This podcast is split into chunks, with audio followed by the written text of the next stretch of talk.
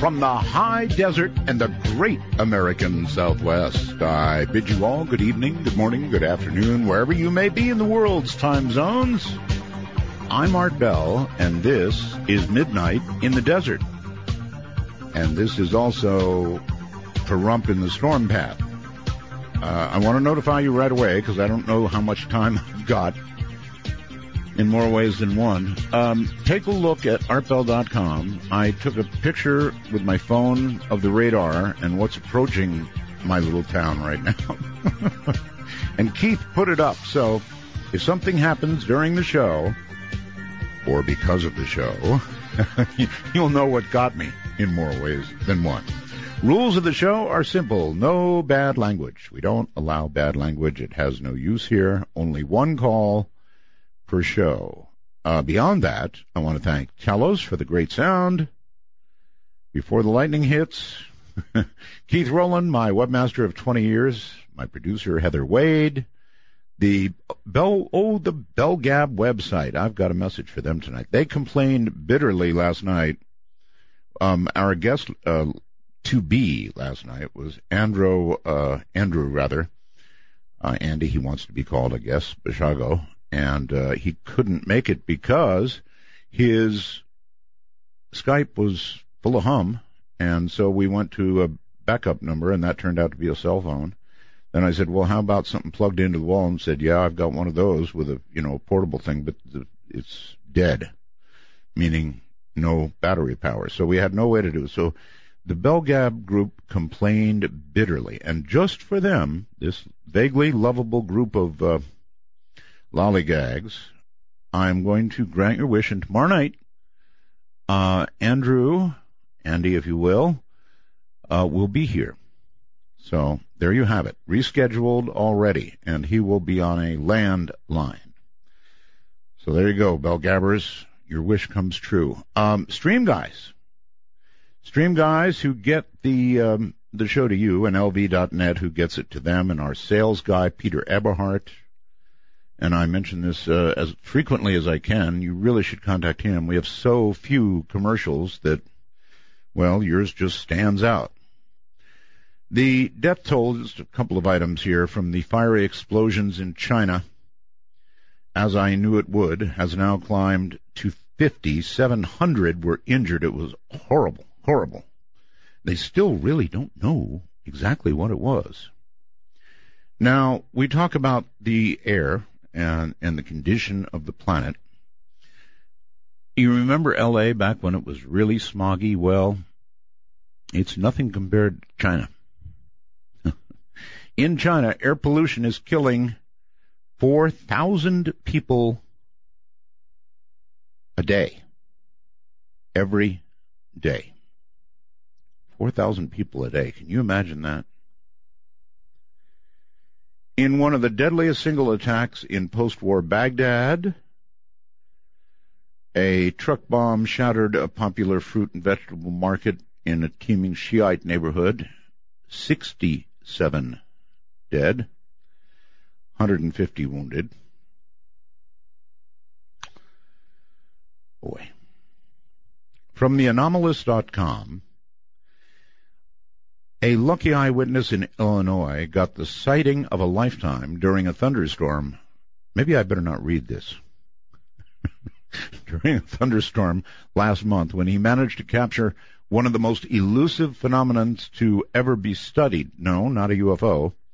The flying object has been tentatively identified as ball lightning. Ball lightning ignores all natural rules. It ignores gravity. It ignores everything. It goes where it wants to go. It does what it wants to do. It, it's an interesting piece of land that I live in uh, here in Pahrump, Nevada, South, South Nevada. We're about six miles from the California border. In fact, if you look at that picture, um, the blue circle up at artbell.com on the radar sh- uh, shot is exactly where I am. I am in that blue circle, at least for now. it looks like a bad one. All right, so coming up in a moment is, uh, and I have been sprinkling my studio, by the way, with uh, uh, holy water. Actually, not little tap water here. Came out of a hole, though. Born and raised in San Diego, um, this amazing person coming up, Blanche Barton, graduated Phi Beta Kappa from Redlands College with a degree in journalism and literature. She met Anton LaVey. I guess you know who that is, right? Most of you? She met Anton LaVey the day after the previous high priestess left the Black House. Barton became LaVey's companion and mother of his only son. She became high priestess of the Church of Satan, holding this title until April 30th, 2002, when she assumed the role of chair mistress of the Council of Nine. Her biography of LaVey, The Secret Life of a Satanist, the authorized biography of Anton LaVey, was originally published in 1990 and an expanded edition is available now. Blanche also wrote The Church of Satan, a history of the world's most notorious religion. All right. We're going to break here, and when we come back, Blanche will be here, unless the storm has moved in and erased me and the entire program. Anyway, take a look at the radar to give you an idea of exactly where I I am or was.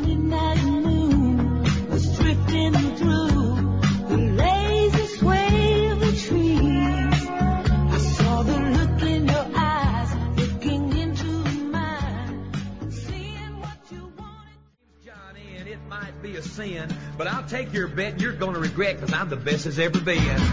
Johnny, rosin up your bow and play your fiddle hard. Cause hell's broke loose in Georgia and the devil deals it hard. Take a walk on the wild side of midnight. From the kingdom of Nye, this is Midnight in the Desert with Art Bell. Please call the show at 1-952-225-5278. That's 1-952-CALL ART. Well, all right, here comes Blanche Barton. She is uh, a damn high priestess.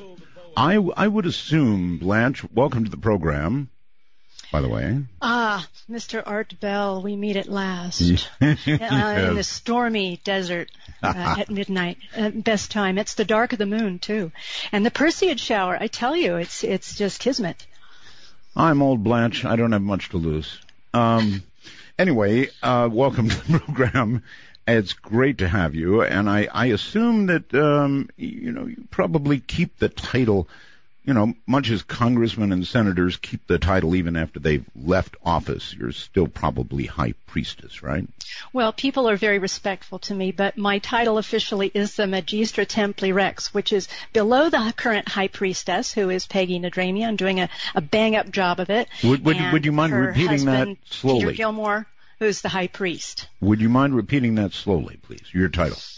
Magistra Templi Rex.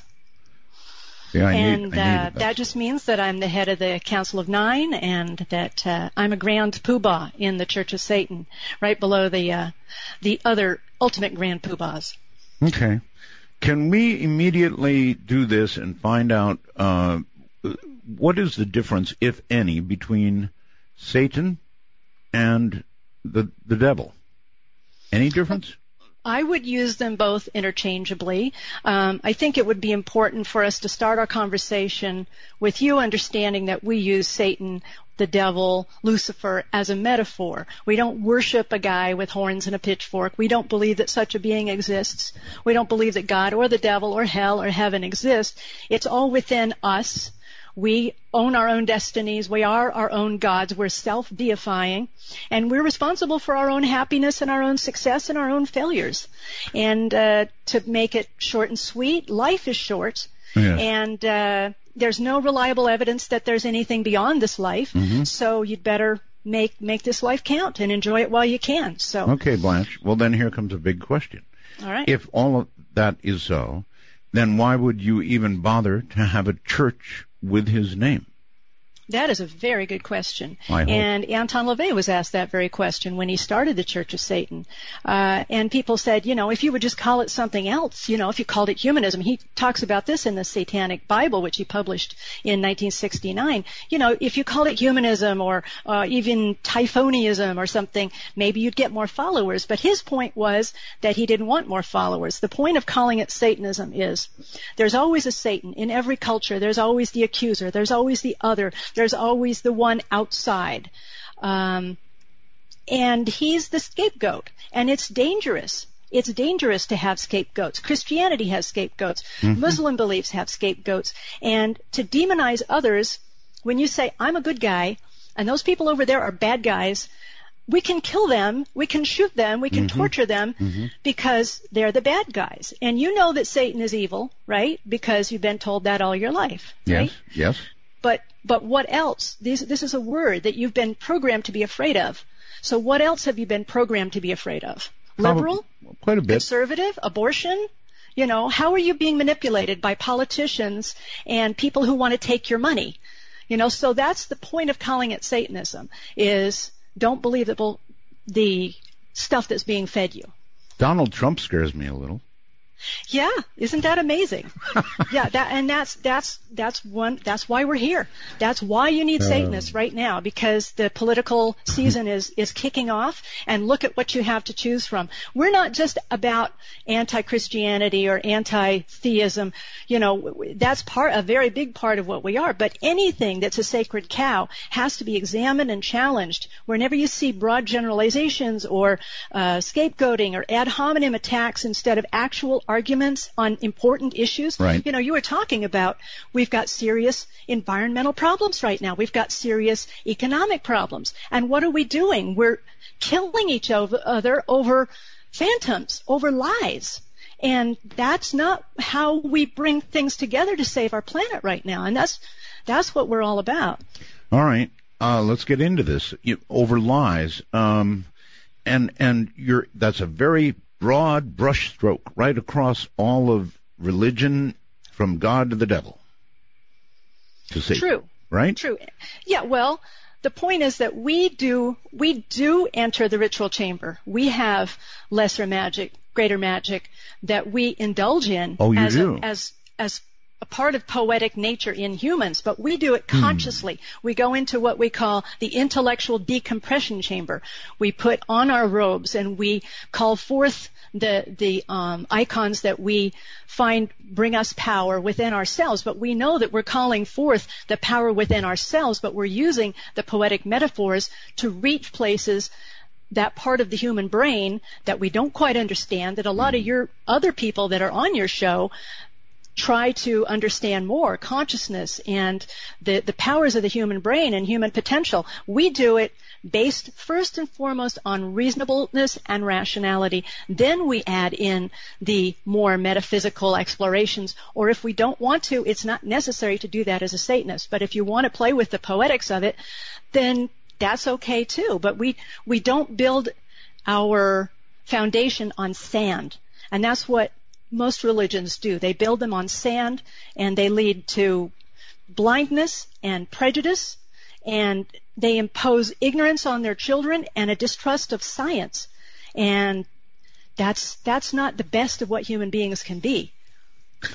Well, what you preach is all good stuff.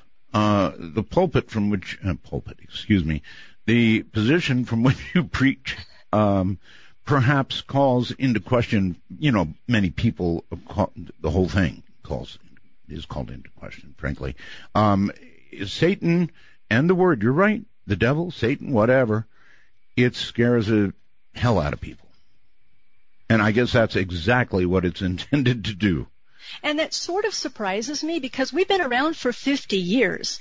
You know, we've been saying the same stuff for the last 50 years. And people and yet don't people, listen. It shows that every culture and everybody still needs the devil. They still need the other guys. They still need the bad guys, the evil ones, the outsiders. Mm-hmm. And that's okay. You know, uh, as far as we're concerned, we're in pretty good company. Most of the people that have you know, are the best thinkers, uh, the most brilliant, innovative thinkers are generally labeled as heretics. So, you know, why not take pride in that? You're obviously a clear thinker. Uh, tell me about Anton.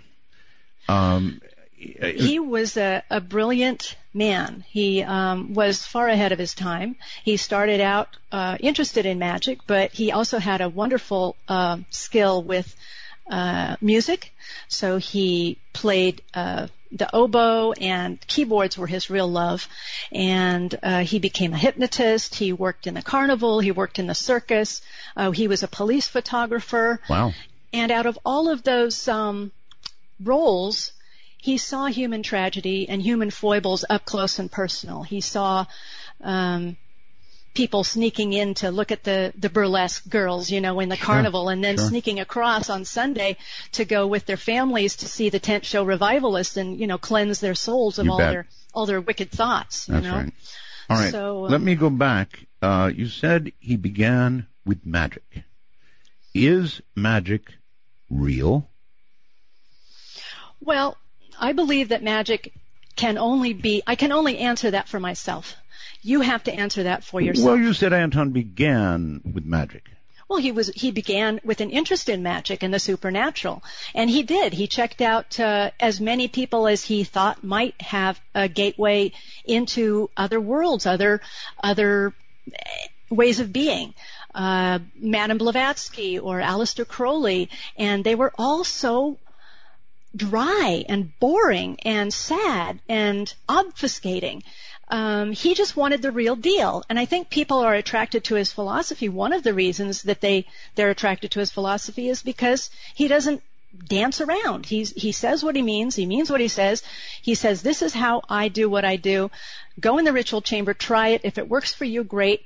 Uh, try these methods that I wrote in the Satanic Witch um, about basic psychology, reading people, cold readings that he learned in in the carnival, uh, the, the whole process of looking at nonverbal cues, and um, see make it work for you. Yes, but those are all tricks. And um, what I'm asking is, did he find the real thing, or did he practice when he found the real thing?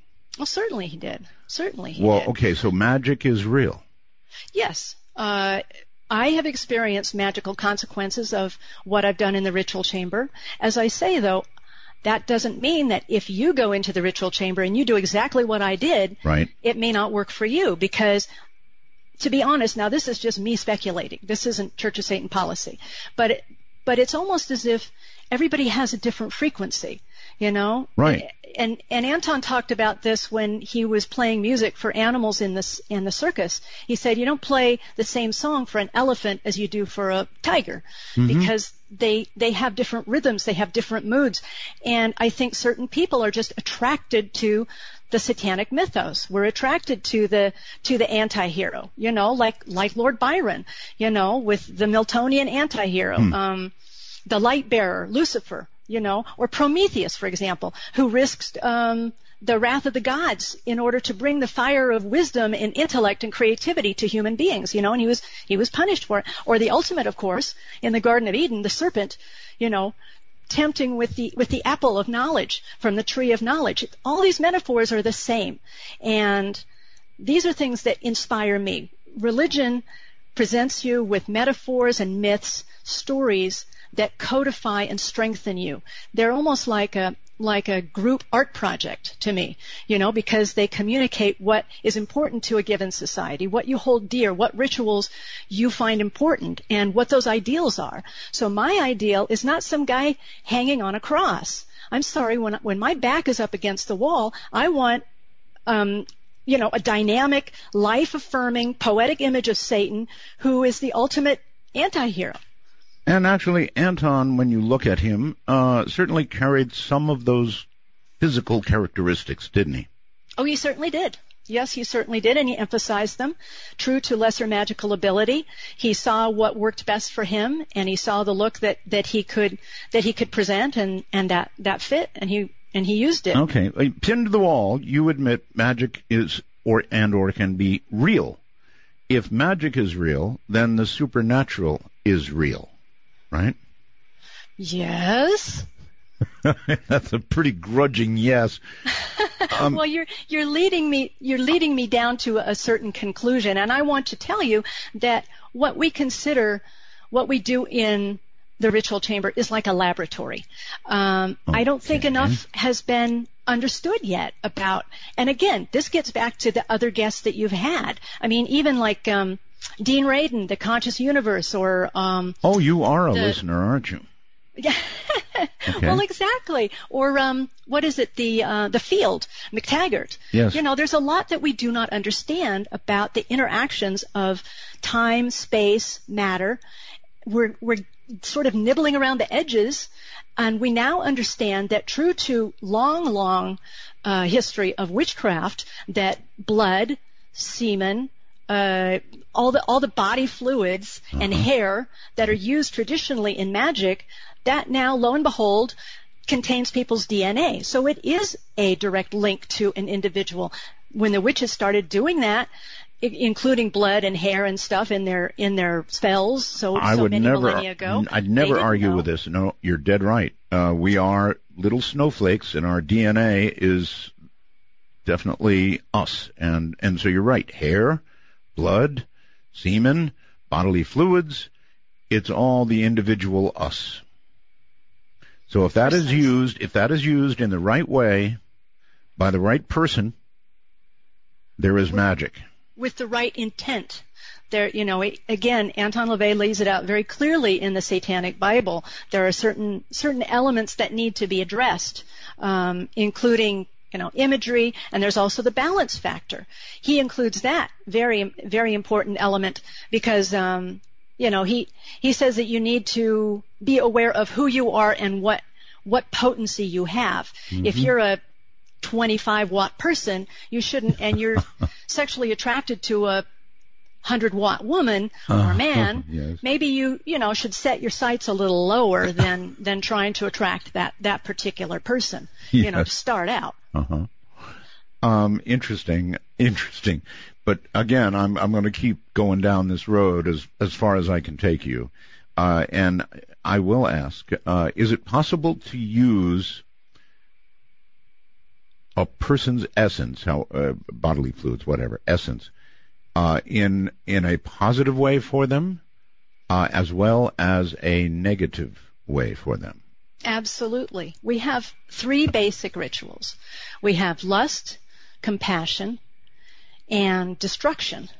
So the point of going into the ritual chamber in the first place is not primarily to move the universe in the way you want it to. I mean that's that's of course good as as a side effect, but it's a it's a psychodrama. Let me give you an example. Sure. Okay, so someone at work is really working against you. Uh, someone is telling the boss lies about you. They're they're making you look bad. They're hiding your materials. They're really going out of their way to hurt you. Yes. So you go into the, you're really frustrated. You're thinking about this person all the time. You can't eat. You can't sleep. You're really angry mm-hmm. and you feel impotent. So you go into the ritual chamber. You do a destruction ritual. You concentrate on this person and you wish them all the bad, bad things to happen to them and you let it go. You let all of it go. You build up all of that energy and like a good orgasm, you just flow out. It hmm. goes out into the universe. And then you let go of the rope. It's done. As far as you're as far as you're concerned, it is done. It's a done deal. As far as You you're know, concerned. you've spoken to the universe. It's going to happen. Whatever's supposed to happen will happen. So next week, you go into work, and this schmo has been promoted and moved to Hawaii. So, did your curse work? Well, you don't have to deal with him anymore, do you? So, and maybe he'll get caught in a wonderful storm in Hawaii, and maybe Okay, yeah, his yeah, uh, yeah. And- his and- life and- will and be. so maybe you go in next terrible. week and he was hit by a Mack truck, now has about 35 broken bones, and is in traction in the hospital. There you go. You know, that's that's the way it goes. Yes. Um, well, I, I love the fact that you can uh, bring up the, the, the rosiest metaphor possible when discussing somebody you don't like. Well, I you could have asked me about a lust ritual. You want to talk about that? Uh, yeah, we'll get to that, sure. Um, you, you are, I don't know if you want to know, you're an attorney, right? no. You're not an attorney? Well, you, No. you certainly sound like one. Ah, well, I argue a lot. Thank you. I bet you do. I bet you do. Um, okay, um, this must be asked. Um, there are many who believe that Anton LaVey actually did conjure up the devil. What do you know about that? Well, I would say yes, absolutely. You would? know, if you're talking about the, the metaphorical devil, I mean, he unleashed, 50 years ago, he unleashed this power of all the people that now call themselves Satanists. And we are doing fabulous things, wonderful things in publishing. We have a lot of people in military. We have people making, making art, tattoos, lawyers, uh, teachers, uh, all all sorts of people doing amazing, wonderful things, and and that was, you know, there'd never really been um, an actual calling forth of the devil and giving him his due the way that Anton LaVey did. There'd been, you know, before there'd been sort of prankish ceremonies, the Hellfire Clubs and, Yeah. and references to the devil and heretics and stuff, but, but there hadn't been people stepping forward and pridefully, purposefully taking the name of Satan and saying, this is how we define Satan, this is what he represents for us, and move over because we're living life and we're having a great time. All right, hold it right there. We're at a break point. Relax. You've got several minutes. This is Midnight in the Desert. I'm Art Bell.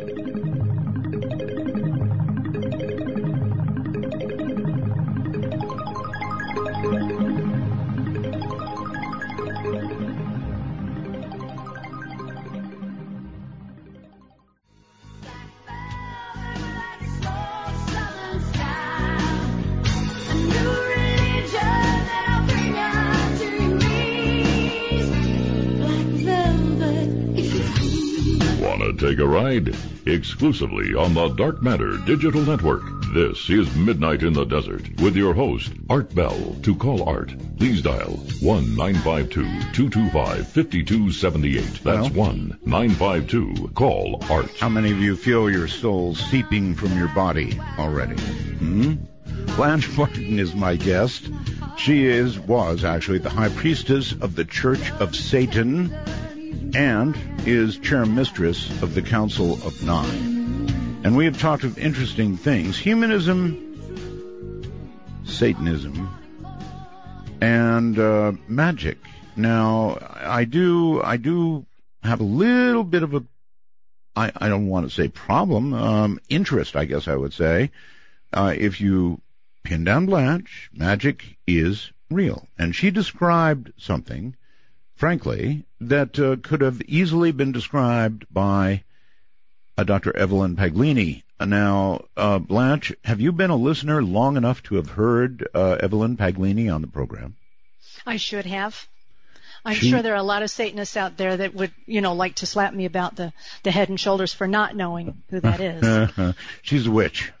ah, okay. And um, she has described spells going after people, like you described, you know, the, the, the disgruntled worker, the one you're unhappy with, and uh, how to do that, how to uh, work uh, spells for passion. Uh, you brought that up earlier. In other words, you two talk very much alike. Uh, you just you mention uh, Satan, and of course you're involved in the Church of. But other than that, um, you could have sound, you just frankly sound a lot alike. So obviously you didn't hear her because I promise you she's passed on. You would have remembered. Uh, but I- she was a witch. Yeah, I probably would. Um, that they use uh, a lot of the same. I mean, the the horned god uh, is is what they call the masculine figure, uh, witches and Wiccans, um, essentially. I call myself a witch. I'm a satanic witch. Uh, so you know, we use a lot of uh, a lot of the techniques. We use lesser magic, which is uh, manipulative magic to to get what we want on a on a day to day basis. then we use greater magic, which is which is in the uh, ritual chamber. But uh, I think the the where a lot of people part company that are interested in magic part company with Wicca or witchcraft as it is now portrayed. Now they're moving a little bit away from this, but uh, they they get all squeamish about the word Satan. You know, they, know. they want to use the tools, Uh-huh. but they don't want to align themselves with you know with the bad guy. I know. And if you're going to use the tools, then you know our thought is you should give give the the credit where the credit's due. She was not. She was not a Wiccan. She described herself as a spiritual warrior.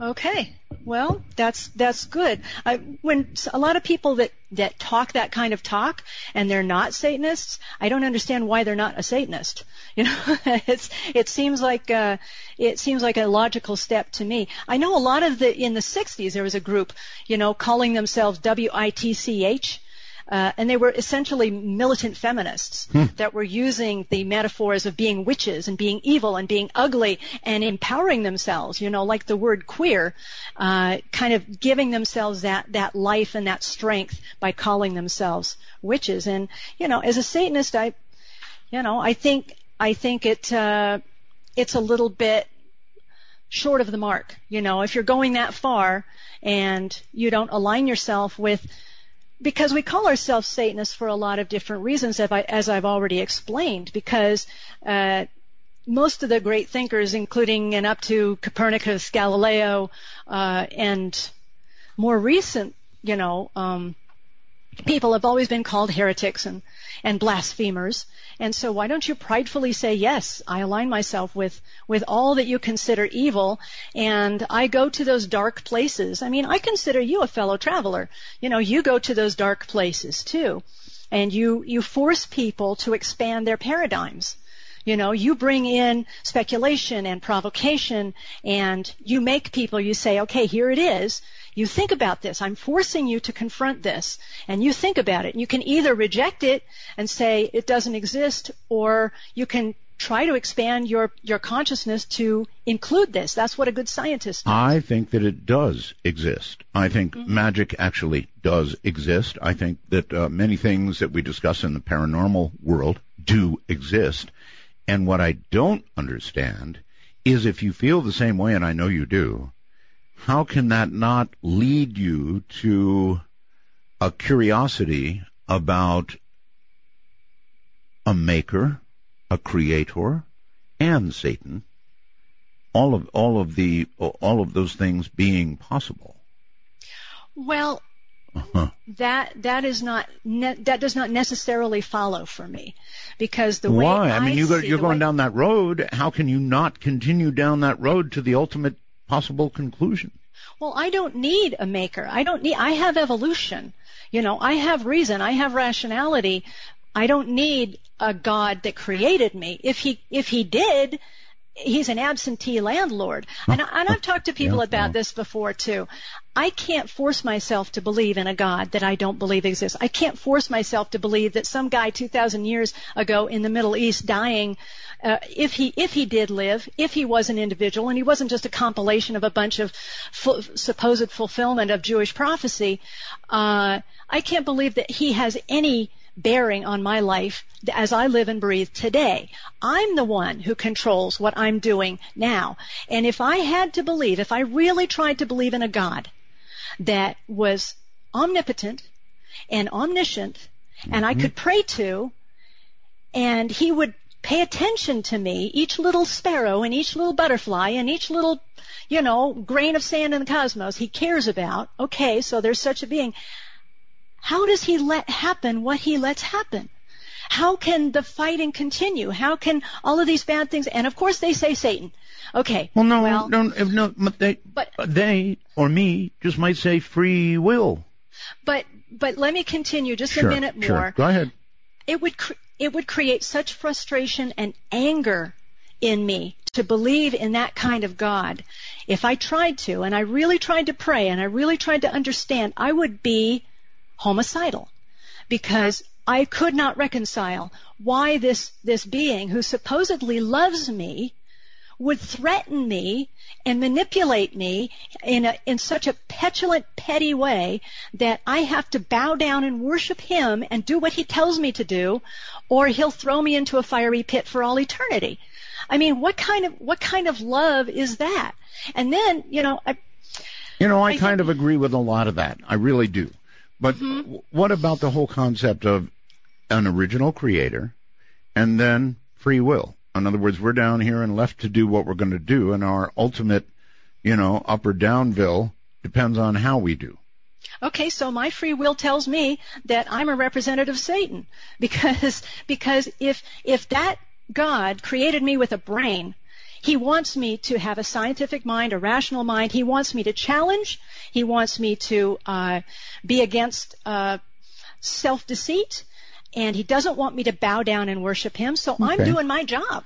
Well, I'm I'm not killing anybody. I'm not stealing from anybody. I have a very sound base of ethics okay. that that I move from. I don't need a God who's going to threaten me or strong arm me right. so that I'll do the right thing. I do it because I live in a society where it's expected of me, and I want the same respect from my other fellow creatures. And so that's the contract. That's the social contract, right. like Rousseau talked about. What? I don't hurt you. You don't hurt me. I don't need a God to tell me to do that. Okay, what has Satan done for you that God has not? He's freed my mind. He's freed my will. He's inspired me. He's strengthened me. Um, he is he is a a guide for me in my life. Uh, the whole anti-heroic Miltonian attitude of even when your back is, is up against the wall, it, when you don't have anything else in you, even when uh, you you've been demonized and put upon and attacked mercilessly by the majority, you still are prideful and defiant and creative and driven.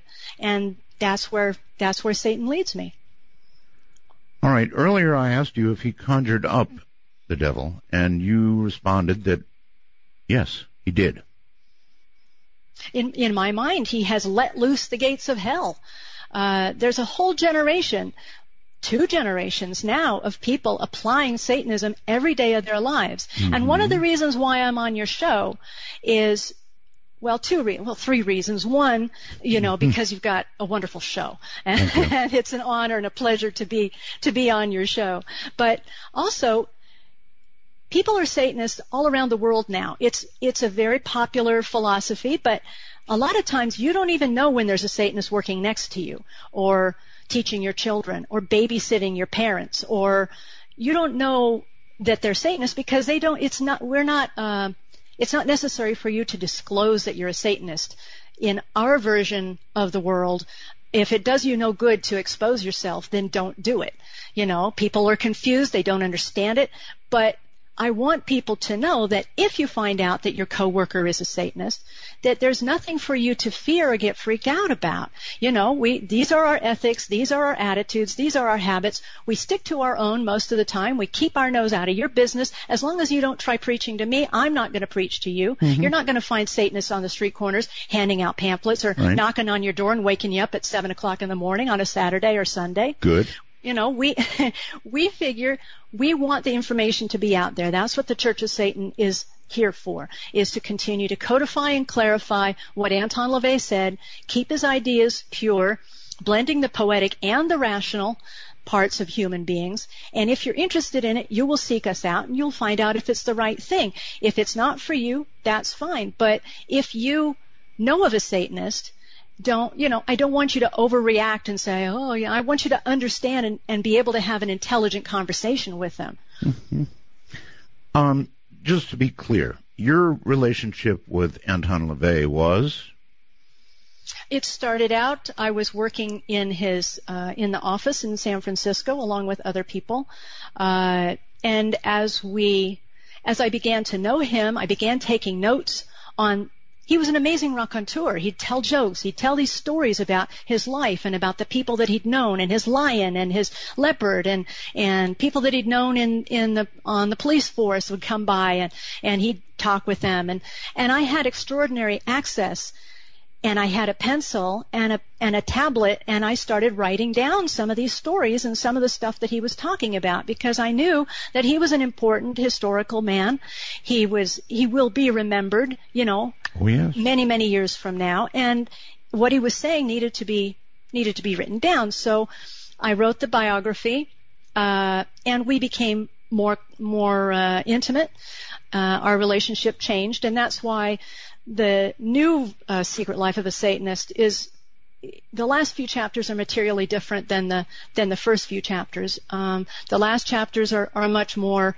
I hope I don't become too uh, maudlin, or I hope I don't break down the image of who he was.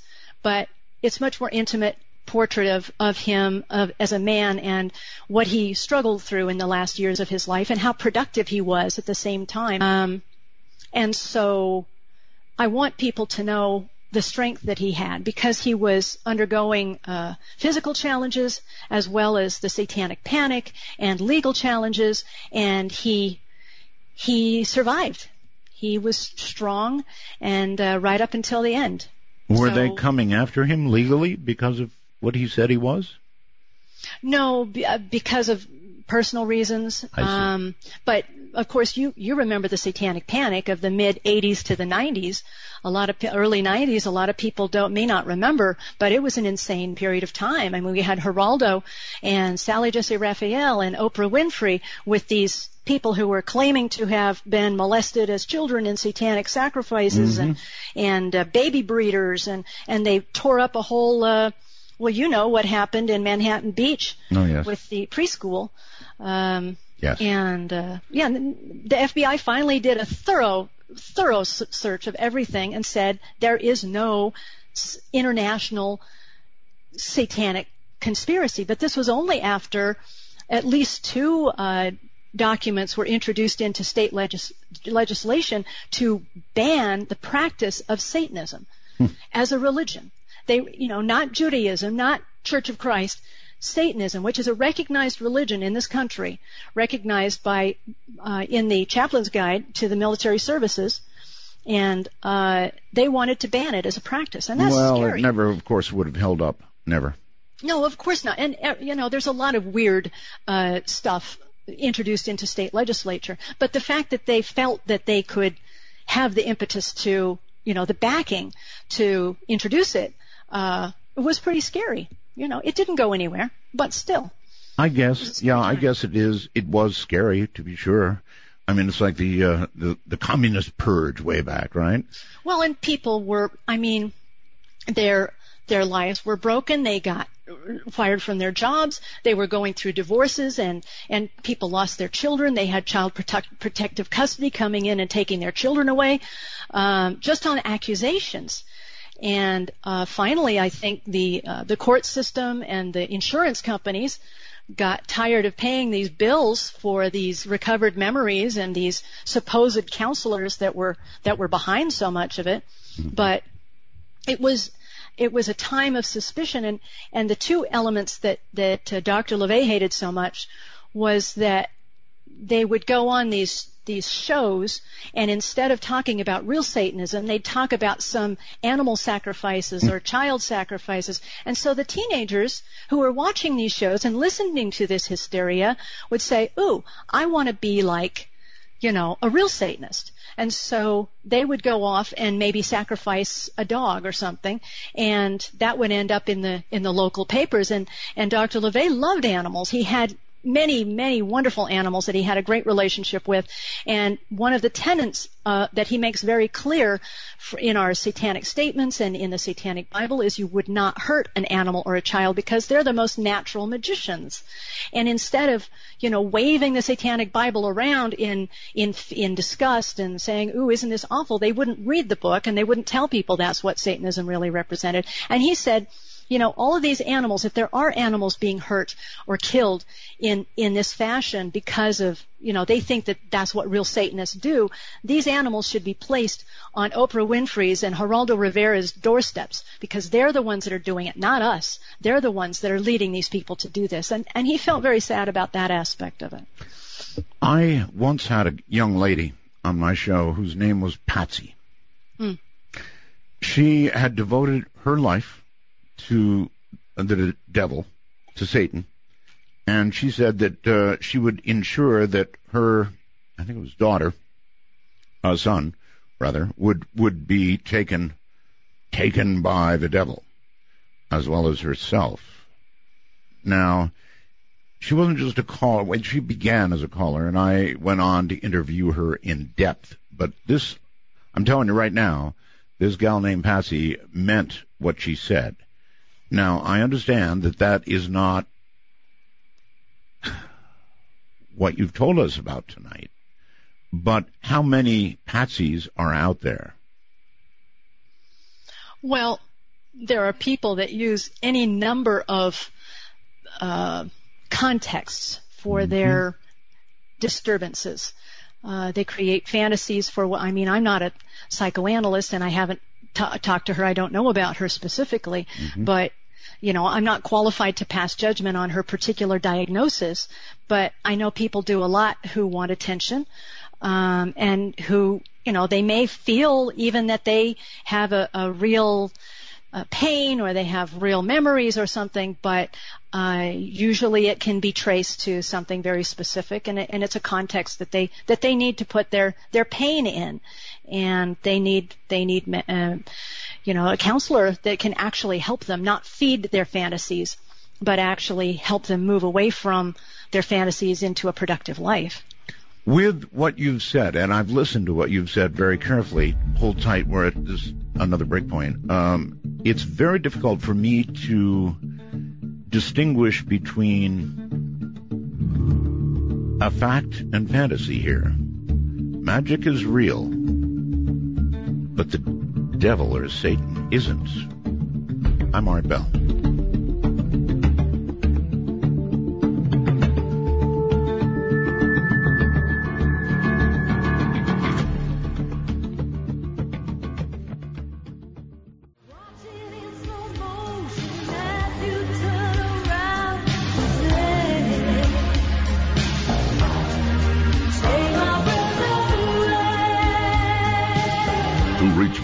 In the Desert via Skype worldwide. If on a computer, please be sure to use a headphone mic and call MITD 51. That's MITD 51. Well, all right. My guest is Blanche Barton. That's Blanche Barton, and she is uh, the former high priestess of the Church of Satan, as well as now the chair mistress of the Council of Nine. She um, was Anton LaVey's partner in life. I think that's probably a fair way to put it. And uh, of course, you uh, you also uh, had a child, have a child uh, now. Is is that correct? Yes, that's mm-hmm. correct. So, um, again, I'm struggling a little bit with this, Blanche, uh, because on one hand, you sort of lay out uh, Satanism as humanism, but then on the other hand, you'll go down that highway saying, well, yes, magic, some magic is certainly real and much of the paranormal could be real. And certainly I've discussed a great deal of this. And, and that's kind of where you stop. Uh, you, you don't continue down that road. Uh, it seems to me once you've embraced the paranormal and the fact that magic, real magic can be done, then you have to be looking at a power beyond, uh, human power, humanism. Okay, let's let's try this. Okay. Okay. Um, we start from the position that humans are rational animals. We're animals. That's that's the seventh. You know, our foundational document is the nine satanic statement, and the seventh, if I may, if you will indulge me, sure. Satan represents man as just another animal, sometimes better, more often worse than those that walk on all fours who because of his divine spiritual and intellectual development has become the most vicious animal of all. Mm. And we can see what's happening because of that viciousness to animals all around the world. So we're, you know, we're selfish and short-sighted creatures. But instead of just leaving it at that, I could be an atheist or I could be a humanist, but there's a whole like half of our brain that isn't addressed by atheism or humanism. Because in Anton LaVey for the first time in history he reconciled the irreconcilable. He reconciled the the poetry the mystery the magic of being a human being of writing symphonies of writing great literature of of having visions in and creating great architecture and creating love relationships all of these fantasies that that are human that are a big part of being human.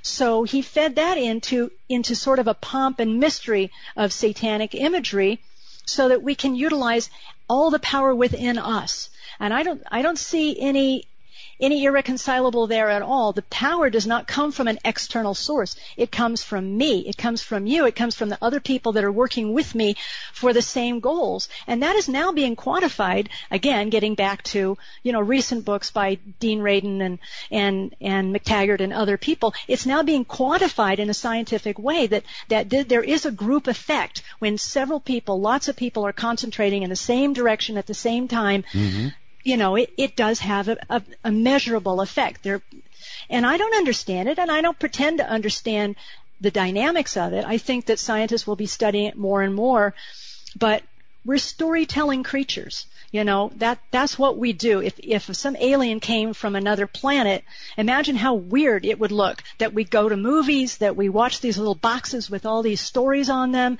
that we read these books, and they're all fantasies. They're all stories. Why do we mm-hmm. do that? Be, be, we're, because we're storytelling creatures, and we, we, we gain strength from these metaphors and, and these images and, and these practices of various emotions. And uh, and we like drama, we like symbols, we like passion, we like rituals and celebrations that bind us together and communicate our group values. And that's all that Satanism is, like any other religion. Mm. Um, I I got an atheist that I bring on the show from time to time named Matthew Alper. Very interesting guy. Maybe you heard him one time. Anyway, he wrote a book that I find fascinating, and I would like to describe to you the premise. Uh, the book is called The God Part of the Brain. And uh, it basically, I'm not going to do it justice here, but basically it suggests that all human beings, and we include those who are found on um, otherwise uninhabited islands, you know, natives that worship one thing or another. If it, you know the sun, perhaps the moon, the trees, it, it doesn't matter. That human beings are programmed by something in our brain or some part of our brain that demands that we worship uh, something that we uh, believe in some sort of deity greater than ourselves, and he thinks that they will eventually identify that part of the brain that that um, that causes this. I, I wonder how you feel about that because it is true. If you look around the world, everybody, just about everybody, even you, worship something. Well, that I, I hesitate with the word worship, uh, except okay. that I worship right. myself, but I don't worship something external. Um, just metaphorically that is a that's a poetic representation of me you know that those images are a poetic uh, projection of me. Um, but yeah I, I certainly think it's a fascinating uh, study the god part of the brain. I can definitely see that because it is a near universal that that people like to. And what i've credited to and i don't think i'm alone in this is that it's a and maybe he even includes this part um, when we're in nature, when we're trying to survive, when we were in our earliest stages, our brains were developing, our survival depended on seeing patterns, seeing the gestalt, seeing the tiger hidden in the trees. Mm. And so we look for patterns and we try to make sense of things. That's what we do all the time. That's the scientific part of our mind is trying to make sense. And we like things to progress in beginning, middle, end. We like things to be just. We like for good people to get rewarded and bad people to go to a bad place and, and get punished. We like that. So we tell stories to ourselves that that's what's really happening. So yeah, I can I can see that that would be a, a very interesting study. I would like to read his book. Um, I thought you might. All right, so I have a computer and I have this thing called the wormhole, and they can go to a certain place and send me a message as I'm doing a program, and you know, like right now. And before I read you anything, uh, what would you imagine the response to your being on the program is tonight? Oh, I think probably people are very happy to talk to have a real Satanist telling them exactly what Satanism really is. I, I, I would imagine, you know, in my mind, that's the way I would like it to be. They say, uh-huh. "Oh, what an interesting young woman! Uh-huh. I, I really enjoy hearing what Satanism really is." And now, when I find out that my boss is a sa- Satanist, I won't be freaked out. Uh-huh. That's probably it. All right. Um, well, I would say it's more of a mixture. Uh, for example, oh my God, Art, how can you do this? How can you put on this satanic crap? Click, goodbye. That's somebody scared. And then I've got from, uh, let's see, Roman in Indio, California. Absolutely fantastic guest art. Very intelligent woman. Really enjoying this. So it's either love or hate, Blanche. Yeah, I can see that. People have that reaction to the Satanic Bible. You know, Anton LaVey said that people will pick up his book and they'll read it and they'll either say, my God, I felt this way all my life, but I didn't know what to call myself. I guess I'm a Satanist. That's exactly the way I feel. Or they, you know, throw the book across the room in disgust. Mm-hmm. You know, it's one way or the other, and that's that's fine. That's great. That's the way it should be. All right. So then, why not uh, call yourself a humanist and avoid all of this? You know, everything. because that wouldn't be the, the it wouldn't be addressing the essential problem uh, that Satanism, calling it Satan, Satanism represents. You know, it's Satanism isn't just atheistic; it's anti-theistic. Hmm. Um, and it's not just a matter of, oh well, okay, so that works for them. Okay, that's fine. Well, it's not fine. Um, people who are running our country, that are running our world, all around the world, they most of them are basing their lives on irrationality and muddled thinking and scapegoating and these people are leading us in certain directions, economically, socially, uh, ecologically. And it's going to affect you. One way or another, it's going to affect you. And so Satanists, by nature, choose active opposition. Uh, you need something constructive uh, for your life, not just a denial of something like atheism. Choose um, active opposition. So, is it called Satanism only to choose having that opposition? I think it's to recognize that that humans I I see Satan as as a quintessentially human metaphor. Mm-hmm. Um, he's the risk taker. He's the underdog. He's the one who triumphs, uh, even though he's vilified. Um, he's the solitary romantic figure, and he, that's it's a human. It's humans, not not Jesus hanging on the cross and being nice to everybody. It's we've we've fallen from grace, both of us. Satan and humans have fallen from grace because of our self-determination and our pride. And instead of sniveling and, and whining, uh, we stumble forward by our own wit and our resourcefulness, and we create whatever life we can with the people that we love and cherish. Mm-hmm. Are there sins in Satanism? Yes, yes, there are actually. Uh, strange you should ask that. How about Anton LaVey came up with the. Okay, how about commandments? Commandments? Our, yes, our our nine satanic statements written in in published in the Satanic Bible are our are our our codifying statements. Codifying. I would say. So you really sound like a lawyer. you know what the what the final ninth satanic statement is? I think you'll enjoy it. I'm listening. Satan has been the best friend the church has ever had as he's kept it in business all these years. Yeah, well, there is that, isn't there? Um, it is the ultimate threat that keeps everybody in line. Yeah, yeah, exactly. And why do you have to have a loving God that strong arms people into doing good? Well, um, you know, God, I mean, historically, um, has a temper. Right? Well, you know, but he struck okay, people you're down. He destroyed know, cities. and you're getting you're getting sh- shoveled this stuff from your parents. You know, they're telling you about this guy. Where does he live? I don't know. He lives in a cloud somewhere. We've got the space station up there, but they can't see him. Well, he lives more over that way. You know, I don't know what he looks like. And they no, and no. kids are kids are smart. You know, they start asking questions pretty early on, and they they understand when someone's avoiding the truth. And when they start feeling that mommy and daddy are not telling them the truth about this, then they start calling to, calling into question everything that mommy and daddy tells them. Well, you, you are know? right. If you ask the wrong questions, even in Sunday school, you you risk uh, ejection. Right. But but how do you feel about mommy and daddy lying to you? Well, I don't think I blame mommy and daddy, or uh, that I would say they're lying because they probably carry that belief that they're passing on. Well, I I don't see how any child can can get past that. that. That's when the trouble comes. That's when you reach adolescence and you start realizing that maybe a lot of what you've been taught is not true.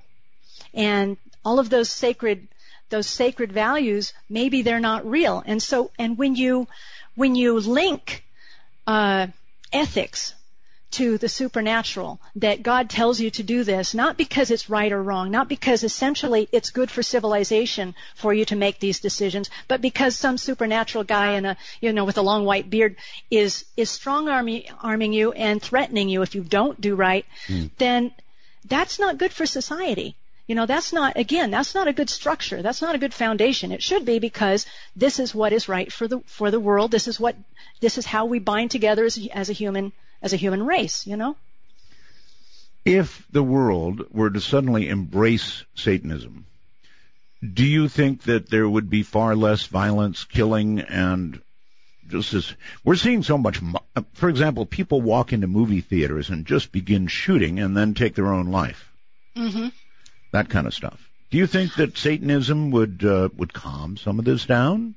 I would hope that people of a satanic mind would be more would mm-hmm. would understand the necessity of getting along with their fellow human animals. Uh, I wake up in the morning and I say, I will not kill someone today because I don't want to be killed. You know, I, I can tolerate a lot. You you have to remind yourself not to do that. I do. Yes. but really, I mean, I, I think I think if the world were suddenly you know filled with Satanists, which is never ever going to happen, because again, you know, talking about different parts of the brain, we always have to have the the you know, 2% who are the leaders or the innovators or the risk takers and the rest of the people that re- really would rather just get along and not think about things very much. Mm-hmm. You know, just tell me what to do, tell me where to go, tell me what to buy, and I'll be comfortable and you tell me what to do. And that, you know, but, but the Satanists who stand out, the creative people, the eccentric people, the weirdos, um, I think that they would be better at running things because they would hopefully have actual discussions, not ad hominem attacks. They would hmm. start talking about things, not, not pigeonholing them themselves and saying, "Well, I'm a conservative, so I have to vote this way," or hmm. "I'm a liberal, so I have to vote that way," and that's a bad person over there. The Koch brothers are awful or evil, or um, the unions are awful or evil because they're in the other camp, and I don't have to listen to anything they have to say. I just have to listen to what my party tells me to to do. Right. And that's that's how we've gotten into the trouble that we that we have. All right, hold because people aren't voting. They aren't voting the issues or the man. They're voting according to their party affiliation. All right, hold, hold it right there. We're at a break. I'm Art Bell. This is Midnight. Enjoy.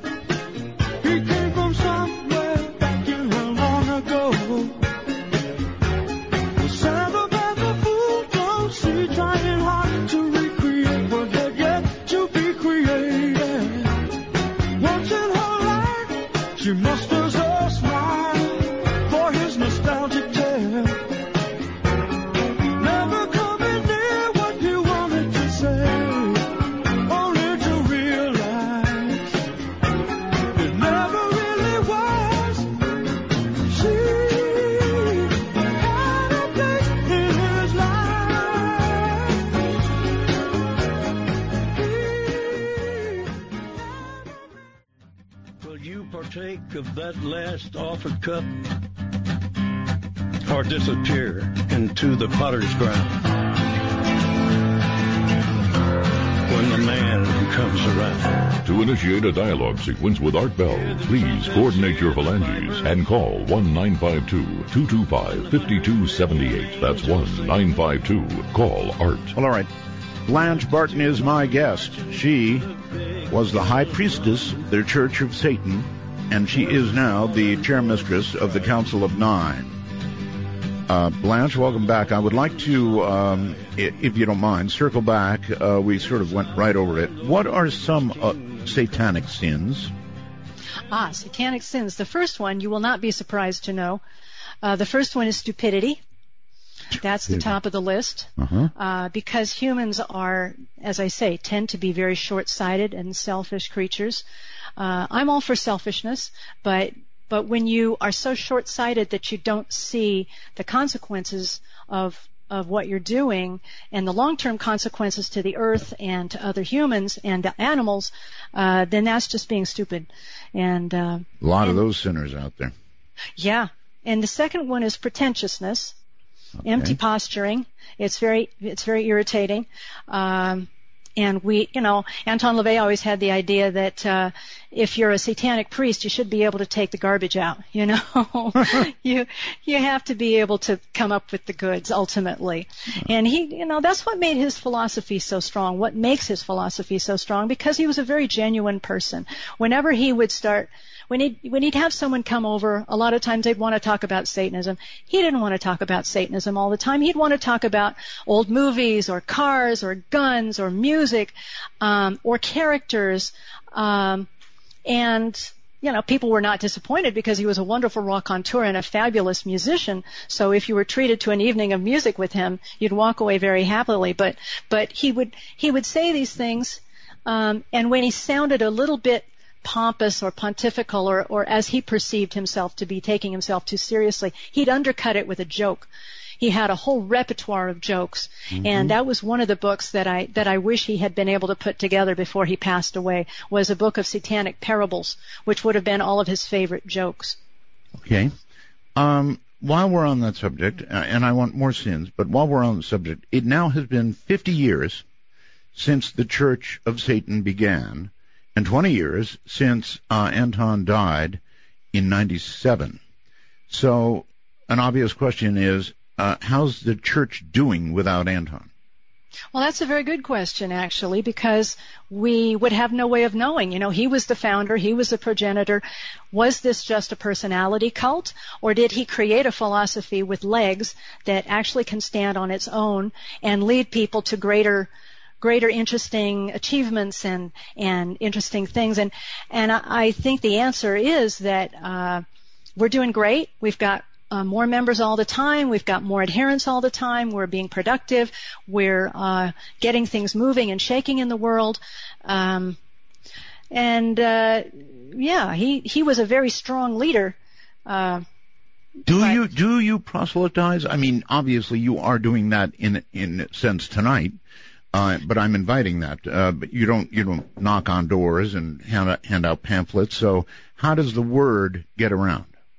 Well, it's you know, it's the, the tradition of the left-hand path is that you have to seek it out. It is a singular path, and it's a dangerous path. And uh, so there are a lot of imitators out there. There there are potholes along the road. But if you're drawn to Satanism and you you like the metaphors and you like what what you've heard of Satanism, if you find it intriguing, then, you know, we have the website, churchofsatan.com. It's a portal for all the activities that a lot of Satanists are doing right now around the world. Um, and it's got a lot of materials on there for what Satanism is and isn't. Um, You said So- it was a dangerous path. it is a dangerous path. Why? Course it is. Um, because it's a singular path and it will lead you into Yes. It will lead you as close as you can get to madness. Um, what I mean by that is, if you are inculcated with Satan is evil, Satanists are evil all your life, and you step into that world and you're not ready for it, then your, your very fear will act against you.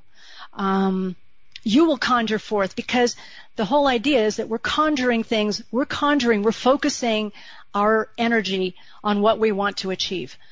Uh, but you can undercut yourself. You can actually hurt yourself. And if you're feeling guilty or you're feeling afraid or if there's any residual ill feelings, and this is purely psychological. This isn't magical. This is psychological. When someone is doing something that deep down inside they're conflicted about, you can manifest it physically with pain, aches, headaches, stomach upset, and drawing all kinds of terrible things into your life. So it's not for everybody. As I say, it's a particular vibration that people find brings them joy, happiness, and inspiration. But if you don't find that from Satanism, run away and run away fast. Hmm. You know what a Ouija board is, right? Yes. Okay, I don't think a Ouija board per se is dangerous, but I had a very, very bad experience with one that I will not discuss and never have publicly. I think that it is the intent of the users of that board uh, that brings about some of the bad experiences that people have had. What do you think? I'd say you're definitely on the right track with that. Mm. I would also say that as as I was trying to explain, if you have any residual doubts or fears or guilt, that's a good medium for those things to, to open up to you and start attacking you. But again, not from something outside. You're conjuring it for yourself. Well, now be careful. Um, yes, perhaps you are conjuring it, but uh, you you at the same time admit there is something outside.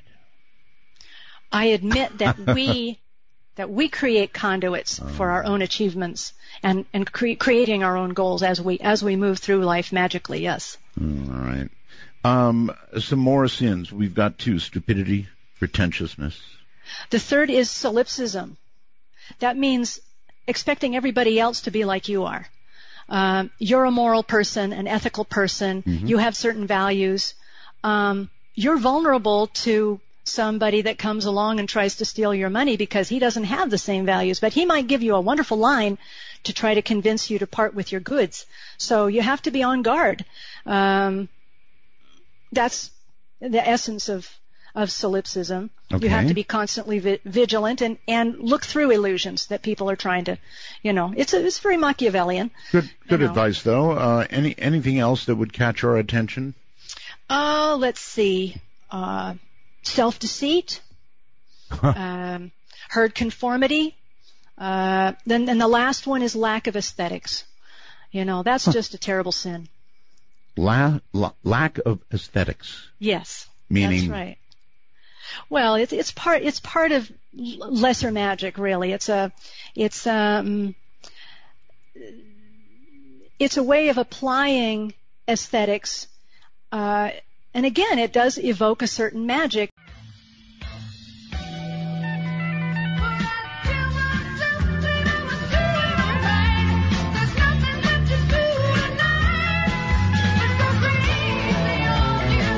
Midnight in the Desert spans the world. To call us from outside the U.S. and Canada only, use Skype with a headset mic if on a computer and call MITD 55. That's MITD 55. It is. I'm Art Bell. And with me tonight is Blanche Barton. And it is evoking many uh, comment, that's for sure. Uh, Blanche was the high priestess of the Church of Satan. She is the chairmistress of the Council of nine, and we have been discussing uh, Satanism. It may well be that your view of Satanism, or what you thought you were going to hear tonight, is not what you're hearing tonight. You may be surprised pleasantly, or you may be scared. It's hard to say. I think there's a, a lot of both out there, frankly. Um, Blanche, have you ever regretted being a Satanist? Not one moment. I've I've enjoyed every minute of it. You know, and, and that's an interesting thing talking about 50 years of the Church of Satan. Um, and one of the questions is, does it act as a religion should? Does it help you guide your life to mm-hmm. prosperity and happiness? Does it does it help you work within a community? Is it just you know put on black clothes, listen to heavy metal music, Marilyn Manson, and piss off your parents or something? Or is it something that can actually lead you through getting a job, going to school, um, having children, raising children, um, deaths, births. Yes, um, it does, and it's it's a it's a foundation for a lot of people who have been lifelong Satanists now. And the most gratifying thing that that happens to me sometimes now, and I'm I'm humbled by it, is when people come up to me and they say, you know, Miss Barton, I've read your books uh, I was a teenager. I was being rebellious. I went to Satanism and I found out what it really was, hmm. and it really changed my life. And now I'm a successful attorney or you know video producer or you know whatever they're doing with their lives but they're they've made a life for themselves they're married they're not married they have children you know they they're happy and that's that's very gratifying all right are you ready to talk to the public Oh, absolutely, anytime. Should be an interesting experience. All right, uh, on Skype is Matt. Hello, Matt. Uh, you're you're on the air with Blanche Barton. Roswell, Okay, back away from your mic a little. You're too loud. Is that better? A little better, yes. Thank you. Okay. Um. Well, Art, I have to say, tonight's show is very controversial, which makes for excellent radio. Well, look, I'm not afraid of anything. I'll, I'll talk about anything that's interesting, and this clearly is so. All right. Um, well, Blanche, first of all, I'd like to say I greatly admire your conviction to your beliefs. Obviously, it requires a lot of bravery and a tough skin. Thank you. Thank you very much, Matt. Um, well, there are two topics I'd like to bring into the conversation. Um, number one, a little thought experiment. Hypothetically, if there was an evil cosmic entity, not necessarily the devil per se, but let's say um, in the very nature of the cosmos, there is a being that is pure evil. Would it not be that the best way for it to gain followers and, and supporters to do its will to convince its supporters that what they're doing is actually for themselves? If that makes sense. It does. Yeah, I see. I see where you're coming from, and you're not the first person that has presented that that idea. You know that the devil is ultimately, you know, the liar, so you can't believe anything he says. But uh, again, I use it as a as a metaphor for life. I use it as a as a uh, representative of liberty. And uh, if there was an evil, an absolute evil entity, and you could bring me proof that there was such an evil entity that was somehow fogging my mind, uh, then that would be a very valuable thing to do. Um, but maybe this maybe this creature that you're talking about, um, you know, it, it could be God just the same. You know, it could be someone like God who's who's uh, got got these people under their control, under His control, and uh, these these humans are giving me all these all this energy and I make them worship me and it doesn't matter to them. I've got it worked so that there's this other guy that I blame all the bad stuff on and if they worship me and they give me energy then I get stronger and uh, you know it doesn't matter if I kill lots of kids or make people hate each other or kill lots of animals they'll still love me. So, you know, I mean it's I understand where you're coming from, but you know, it's a thought experiment that doesn't go very far for me. Okay, that's a fair answer. And um, you also you you expressed that you admired cultural and industrial trailblazers, right? Oh yes. Um, okay. Well, you might know that many businesses, like for example, Apple, you know, in um in California, they're practicing mindfulness and meditation, which is principles of Eastern religions, belief systems that mm-hmm. promote separation from the ego. Now, it, it seems that your beliefs are sort of contrasting that, that, that it's, um, it's self-worship and I guess reinforcement of the ego. Mm-hmm. What exactly? A lot of attachment like, um, going on here. Hmm? A lot of attachment going on, she said. Oh. Well, um, the, there are, you know, there, there is evidence that meditation and mindfulness can increase productivity. And well, what are your, um, do you believe in karma? Do you believe in reincarnation? Is there, is there even the possibility of such things? That's, that's a lot. Karma, uh, I would suspect so. But let's ask, do you believe in karma? Well, I, I hope that there are consequences. I, I think that the way we we perceive it is um, you're asking for the consequences that you get out of life. You conjure forth what you get. Um, so yeah, there are definitely consequences for the actions that you take. As far as getting back to your idea about meditation and consciousness, yes. Um, Yes, definitely. Strengthening your own mind, strengthening your body, being able to use yoga, and and um, strengthening your the energies that flow through us I personally am, am a, a, great follower of that, and I think a lot of Satanists are. Uh, that we're bioelectrical beings, and if we can if we can concentrate that again, that's what magic is about is is concentrating our energies, aligning our, our um, ourselves with our with our true core, and being able to release.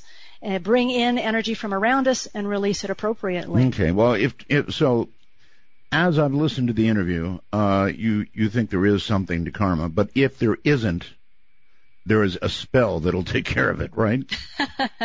yeah, we, we, we take care of that. yeah, all right. We're, we're sort of the cleanup team. he also asked about reincarnation. I have, again, I my my mind is open to reincarnation, quite frankly. Really? Because personally, really, I have had really? some interesting experiences along those lines, like you with the Ouija board. I don't need to go into them.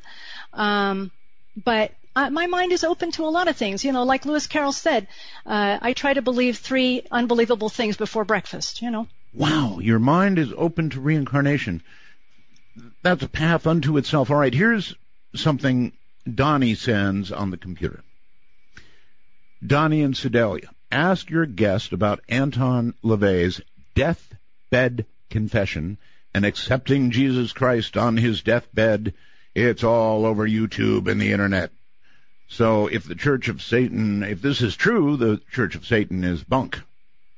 Well, there you go. Uh, I am here to tell you that I was present in those final moments, and there was no deathbed confession. There was no hallelujah. I see, I see it all now. There was no, oh my God, please forgive me. Uh, he had become more determined and more committed to his philosophy as he grew older because he saw the way that the world was going, and he knew that he needed to be a voice for um, for that. Okay. So- Uh, Terry, somewhere out there, uh, you're on the air with Blanche. Where are you? Hello, can you hear me? I hear you. Where are you? I'm in Cincinnati, Ohio. Uh, no, you're on the wrong line then. That's our international uh, line, my friend. Uh, Uh, I did Skype. right. I'm very sorry. Uh, you'll have to give us a call at MITD51. MITD51 for North, North America. You are on 55. Uh, let's try Lewis uh, on North American Skype. Hello, Lewis. Uh, good evening. My questions are not judgmental, but just factual. Is is the Church of Satan rec- rec- uh, recognized by the federal government for a tax exemption? And I'm curious if if they're convicted of a crime and they're put in prison, do they get any special treatment? And finally, would she call herself a witch? I missed that if she said so. Those are my That's questions. That's a lot of questions. Hold on. Don't go away. Sure. Let's get answers. Okay, the first question, yes, we are recognized as a religious entity by the United States government. We're included in the Chaplain's Guide to Military, uh, to, to chaplains uh, servicing military people. Uh, and that's updated periodically. Uh, however, we do not take advantage of our tax exempt status because one of our premises, vital premises, is that all churches should be taxed uh, appropriately like any other business. So, uh, as a as an ethical point, we do pay taxes.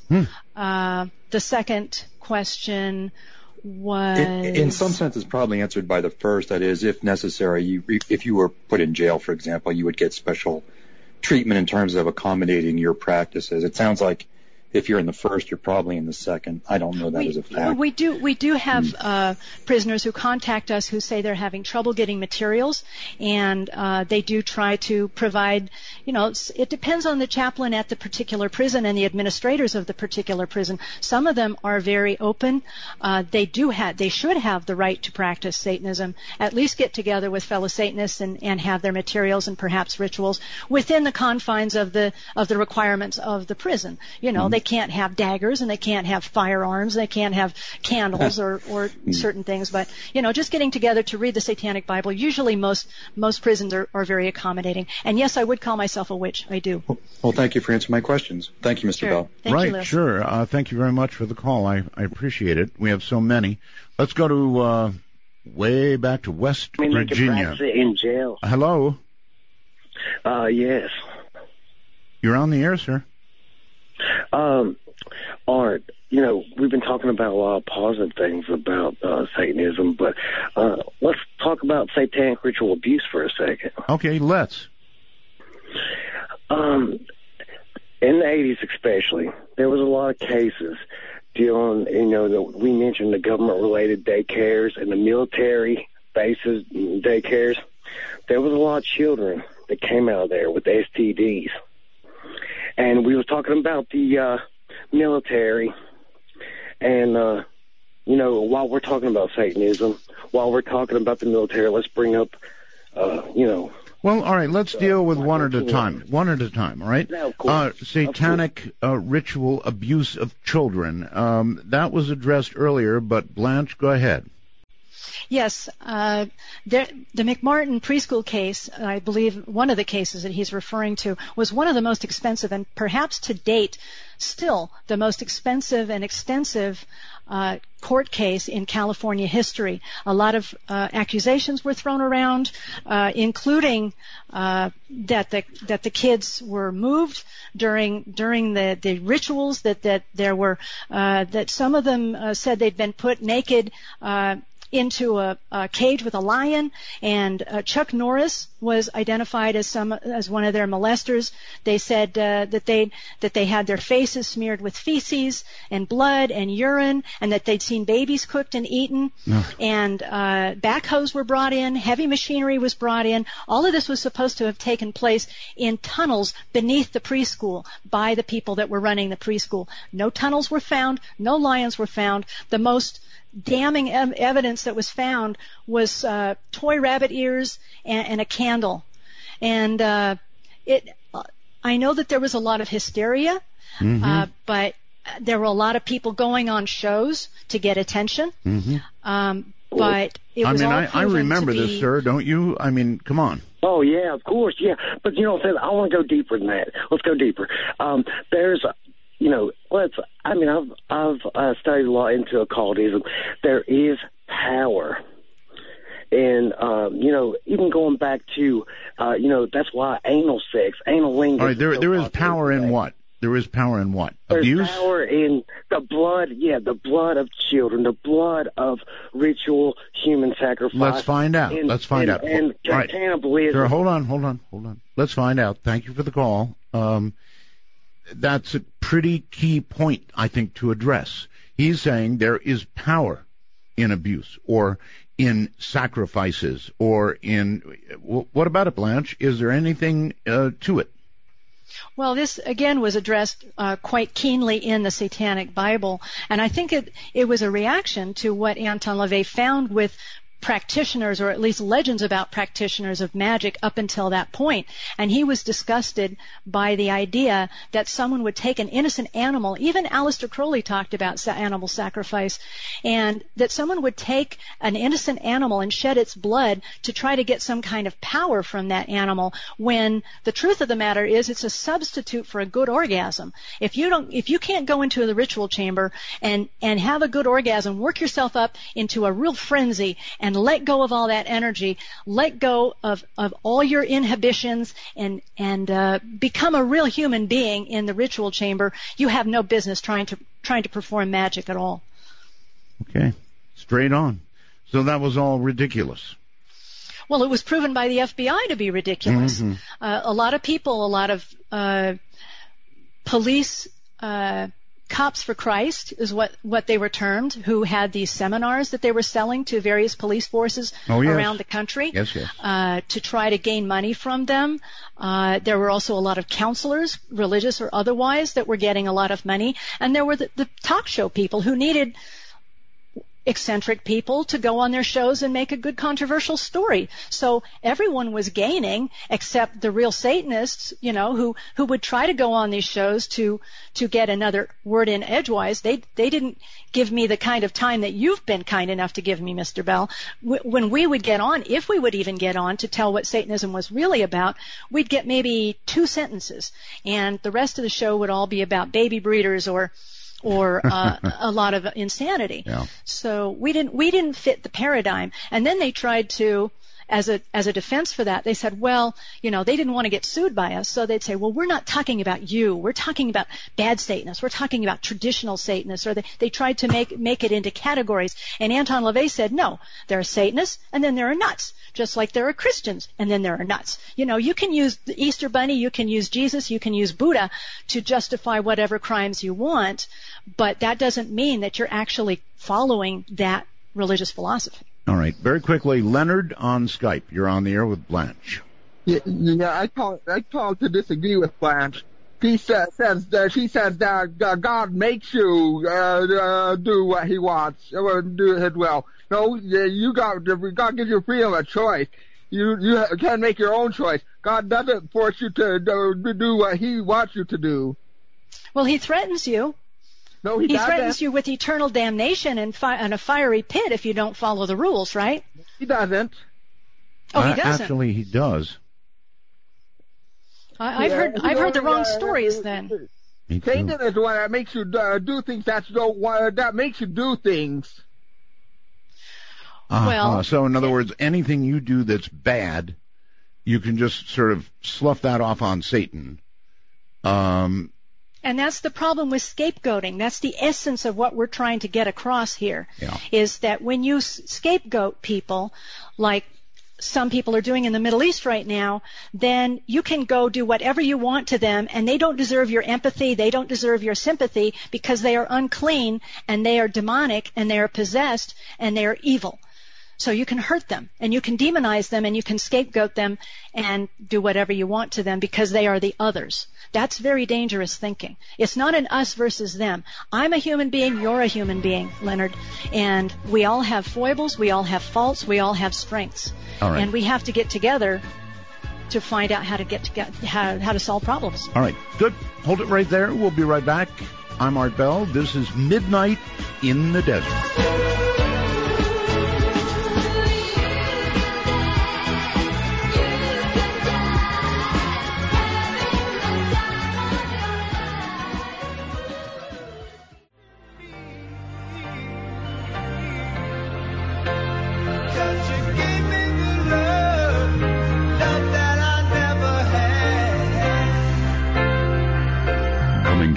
At the speed of light in the darkness. This is Midnight in the Desert with Art Bell. Now, here's Art. Coming to you indeed at the speed of light. Listen very quickly.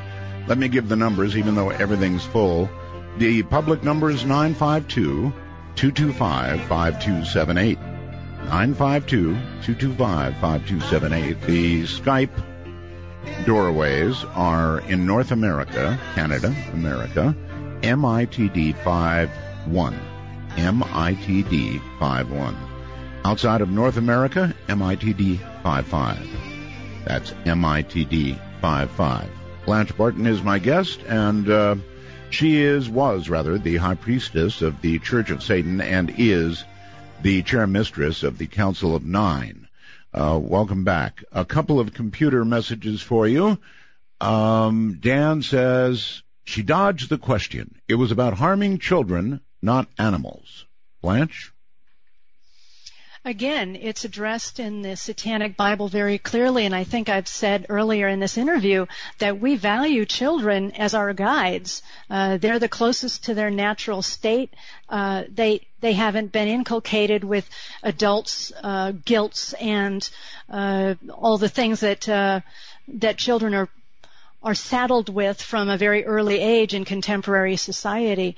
Uh, I love to interact with children, and, and we would not harm a children, any children, and as as uh that's very clearly stated in the Satanic Bible. All right, thank you for that clarification. Calvin asks or says, Hi, Art.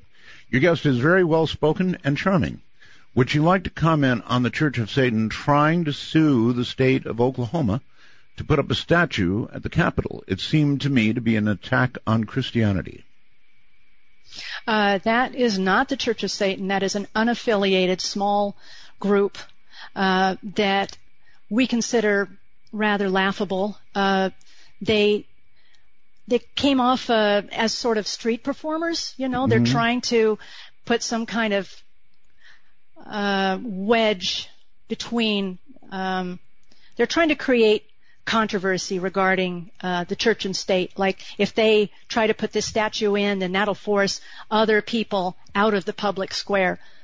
the true satanic posture, as articulated very well by our high priest, is that we believe in the founding fathers' vision of separation of church, and state yes.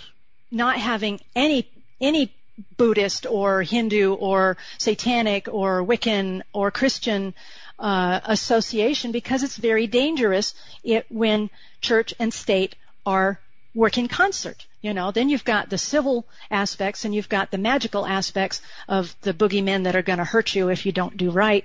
And our founding fathers were as close as they could be to deists. Most of the the ones who um, were the real movers and shakers, uh, you know, uh, Thomas Jefferson and uh, Paine, uh, they were deists and they didn't believe in a God having real effect in your in your life. Of course, in those days you had to posture uh, toward Christianity a lot, but they were, you know, they were free thinkers. I I think that uh, America is a, a quintessentially uh, satanic country.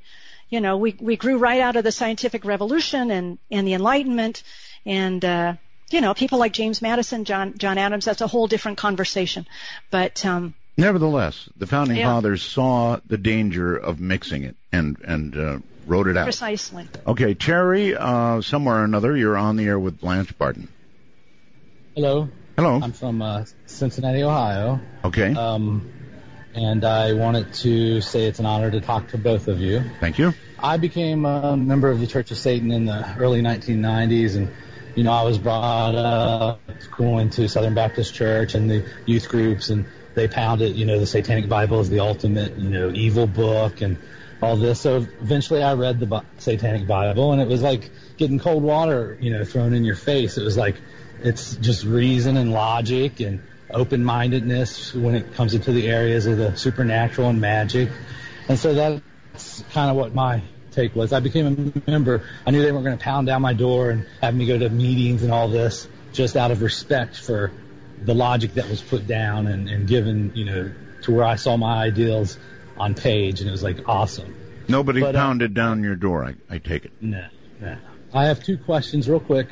Uh, one for the Blanche. Uh, have you are you familiar with uh, the uh, studies on the pineal gland in the human brain, like essentially the third eye and like DMT, the release of DMT, and how that kind of I believe goes in with magic and all that. And then uh, also in your personal magical experiences, do you like for me sometimes you know I feel real strong and then it's like the I feel weak sometimes in magical nature and I don't think it's like because I'm physically sick or I'm going through emotional stress just like those waves of power and energy like do you ha- have you had that experience that that's all All right.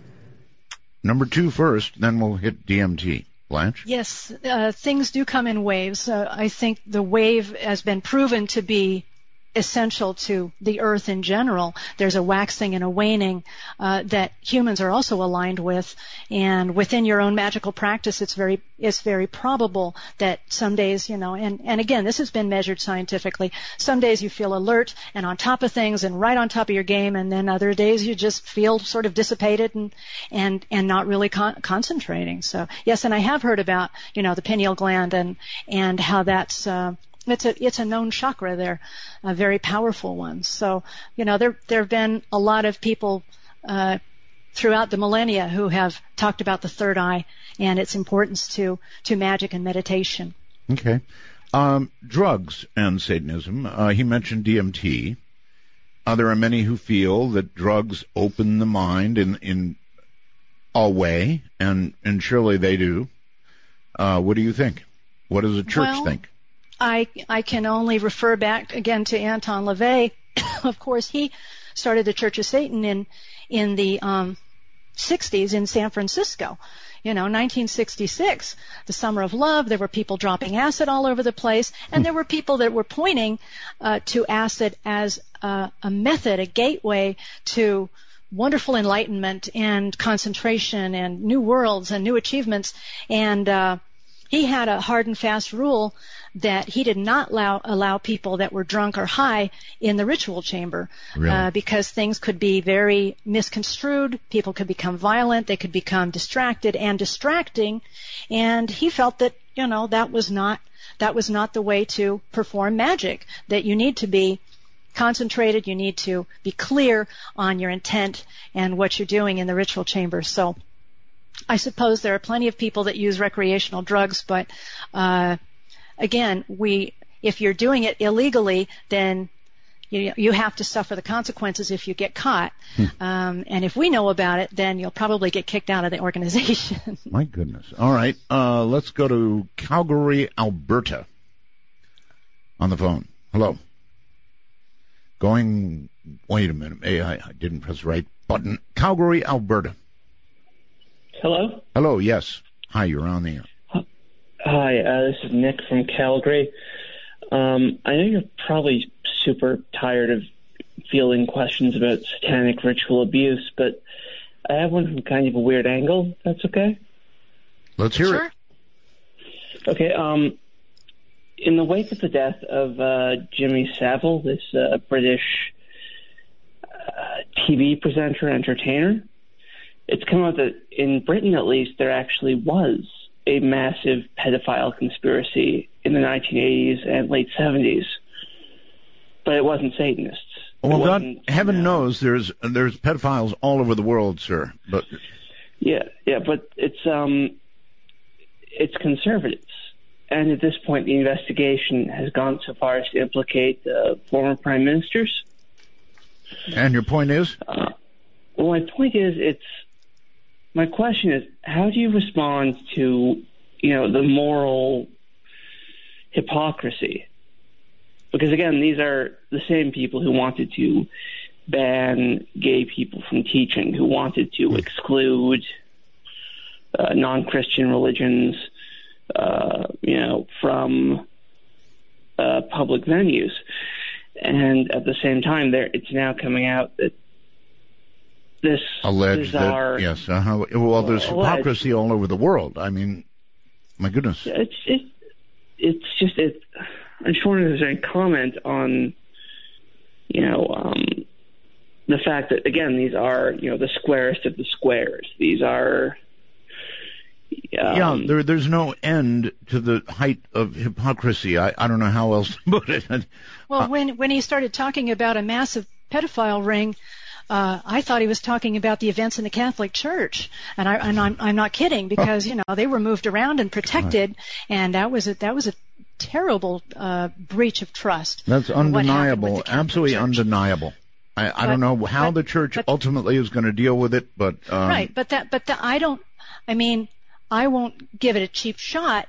I mean, it was terrible. It was it was an awful thing, but I don't then equate you know all of Christianity with pe- with pedophiles. You know, these were individuals that unfortunately were protected by a structure that didn't want the embarrassment and they, a lot of children suffered abominably because of they wanted to protect their structure but they've had to look at that now and they've had to to own up to it and and act appropriately um, as for you know the the conservatives uh, a pedophile ring uh, I would I would have to know the specifics I know uh, they would have to I don't think that it's associated with Satanism is it no. no No, no, no. That isn't But- what he was saying. Uh, uh, and I was saying there's no end. He was talking about conservatives and then uh, some of them being outed as pedophiles, and there is no end to that kind of hypocrisy. Uh, Right. Let's go to and, Skype. And of course, we're against hypocrisy. That's one of the reasons that the Church of Satan was founded because of that hypocrisy. Helix Angel, is that right on Skype? Yeah, yes. Well, actually, my name is Paula. I'm Okay. from Richards, California. Okay. Well, that's I what's on your. Skype. That's all I can do is call you by what's Yeah. on Skype. Okay, thank you.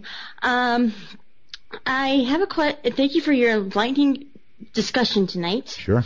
I'm actually interested in that, and that. I do have a question though. Why do you consider? I have a number of friends at Wiccans, and uh, why do you consider them to not practice magic properly?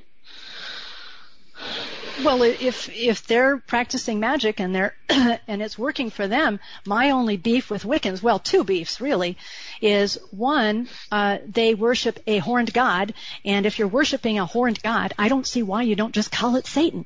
You know, I mean, you can call it Pan, you can call it Lucifer because it's more comfortable for you, but you know, just grow a pair and and call it Satan. You know, um, and yeah, I'm just asking this because like, I was talking to my one of them at the moment, and it was like, "Did you just say that? but yeah, thank you, thank and, you. Uh, the the the other point is that during the Satanic Panic, uh, Mm-hmm. a lot of Wiccans were asked, you know, well, what about Satanists? You know, what do they do? They do bad things, or or they were they were attacked. They were thrown into the same same boiling pot of water with Satanists in these accusations. And instead of coming forward and saying, yes, I'm a Wiccan, um, I've read about Satanism, I know Satanists, uh, and they don't do bad things. Instead, a lot of them actually crawled on the bandwagon to protect themselves and said, "Oh, we're good witches, but those people over there, I don't know what they're doing." So I was There front and no center to that. evil.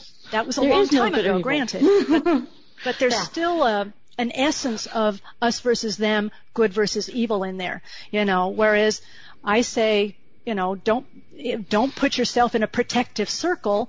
Invite your demons in. You know, own what you are as a human being, and and deal with that. All right. Hi, thank you. All right. You're very welcome. Oh, thank thank you you. for calling. Interesting. Very interesting, actually. Uh, going to, I think, Allentown on the phone. Hi. Hi, it's uh, Johnny from Pennsylvania. Yep. Yes, sir. Uh, am I on the air? Oh, you certainly are. I apologize. Um, yeah, uh, my, I have one question and a and a uh, hi Blanche. Um, I have a question and a um, and uh, an example. So the question is, you talk a lot about uh, you know the hu- human intelligence and how we're the better, smarter animals now. Um, we're the more vicious animals, and that the next step of evolution. That's why we're the top of the chain. So the question is, can you conceive of an intelligence greater than man's intelligence that would require man to have faith? And the example that I would use is uh, Abraham from the Bible, who waited 100 years to have his son. And then when he has his son, God tells him, take him up on the mountain and sacrifice him, which seems crazy to us. I mean, I would, I'd have a really hard time with that. And then, but then if you look at it 2,000 years later, God allows his own son to be sacrificed for a greater cause. So can you can you see that that's possible? Not necessarily right or wrong, just that there might be something. Well, God did man. did request that or order that as a as a proof of faith, right? Yeah, it's faith. This is really faith against intelligence. Mm-hmm. Faith seems irrational, and it's always going to. But that doesn't mean it is. That doesn't mean it's wrong. You see what I'm saying? Yes, I, I get your point. Uh, the first thing I'd like to address is the idea that I feel that humans are top of the food chain and more highly evolved than other animals. I think the point that I was trying to make and with that Anton LaVey has made with the satan- the the seventh satanic statement that I read is that because we quote unquote feel that we are so divine and spiritual and intellectual, um, we have become the most vicious animal of all, meaning that other animals are being the best animals that that they are being. They're, you know, humans don't always live up to their potential. They throw a lot of uh, log jams in their own way. They, you know, they're more afraid of their own success than they are of their own failure. Uh, but humans, like the spider, a simple spider or a bird, they're out there doing their birdie little things. They're doing the best they possibly can, and they use every resource that they can. They they go toward pleasure, they avoid pain, and they do it in the most efficient manner they can, which is what biologists uh, define life as is you know those three elements and so don't get me don't think that I'm saying that humans are so superb and wonderful compared to other animals because I truly don't. Um, and but getting to your point with faith, uh, as a Satanist, I feel that faith is is the ultimate betrayal of all we are as humans. You know, I understand your point about sort of giving yourself over to a greater power and trusting in that power, but I can't do that. I can't relinquish that. If I do that, if I give up my independence, my discernment, if I give up the ability to question things scientifically and challenge everything, um, I've given up everything that that we've evolved to be over the last, you know, few million years. And I can certainly understand that, especially now in this day and age, we have when we we know so much as humans. We have, and we're if uh, if uh, certain vi- visions of reality can be believed, we have plunged into materialism and are cut off from what we used to be able to see as spirit. So Sorry, I, I'm sorry to do this, caller, but I'm I'm way short on time, and and you can respond to that when we get back. But we've got to take a uh, very brief break. So Blanche, uh, hold on. What a what a show is what I would say. What a program. I suspect not what you thought it would be. Blanche Barton is my guest. I'm Art Bell.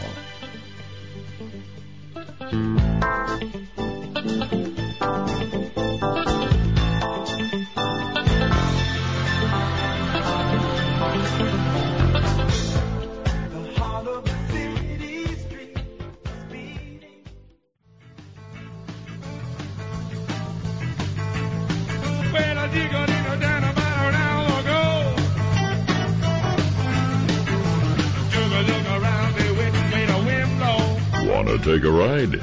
Your conductor, Art Bell, will punch your ticket when you call 1-952-CALL-ART. That's 1-952-225-5278. All right. Well, I think we should all uh, have a moment of silence. Tonight's show has got to be pretty serious evidence that JC has passed away. If not, you know, he certainly would have been here. He's uh, been absent from his uh, Facebook page uh, since early, well, before mid uh, July, and so just a moment of silence for he who would have been here if he could have been. And with that, uh, back to uh, Blanche Barton. And Blanche, uh, I held this caller over because I don't think he was finishing his thought. Uh, caller? Uh, yeah, it just was. I was saying we plunged into materialism. It's very difficult now without prophets and and things like that, real prophets to to show us what God's really saying to to have any kind of faith because and really all we have left is the light of, of human reason. You know, um, uh, Albert Pike talks about it in in his Freemasonic writings as as something we don't need to have superstition about or or faith, and that's absolutely true. We don't, but it's not for me. It's not enough. And and I guess the real question is, I think the question goes out to everybody.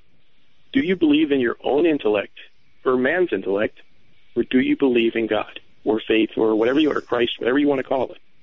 I think there's something greater than man. I, I it's hard for me to imagine that there's not. Blanche, uh, you want to comment?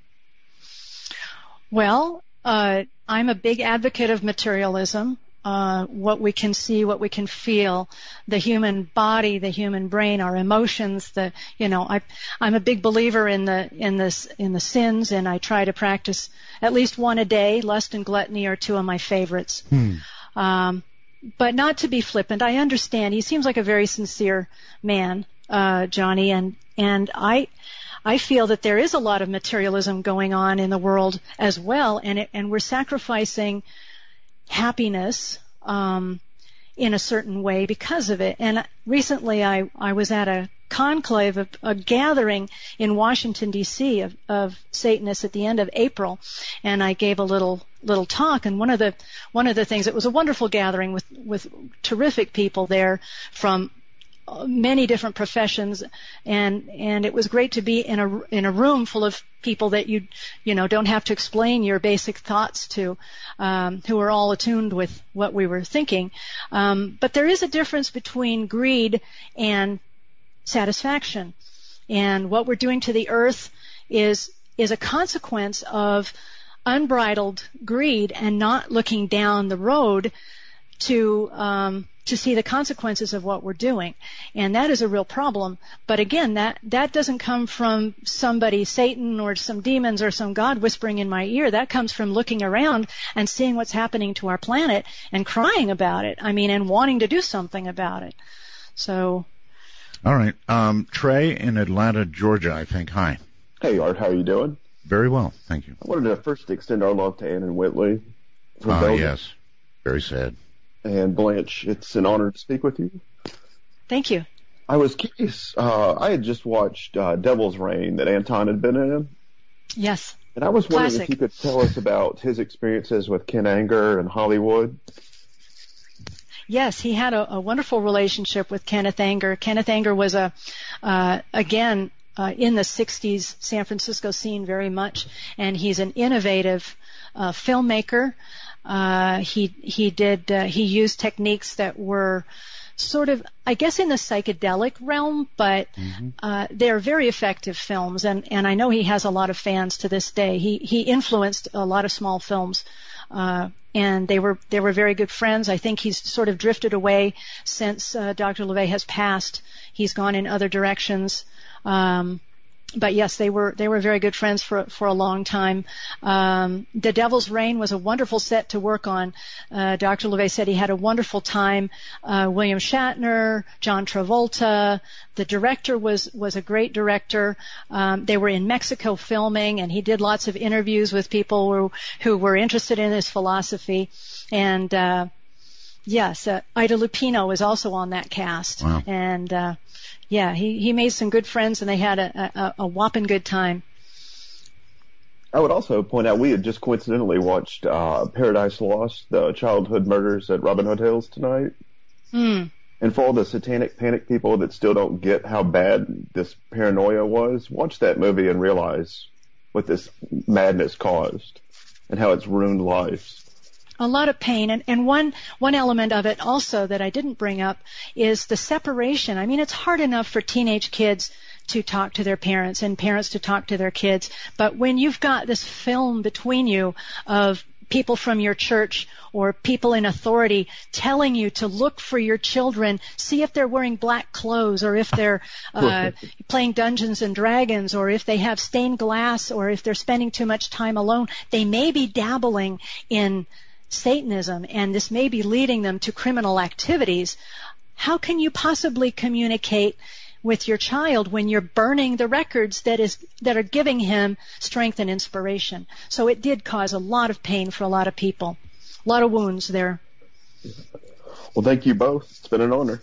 Yeah, Right. thank you, Trey. Thank you very much. Uh, very, very interesting.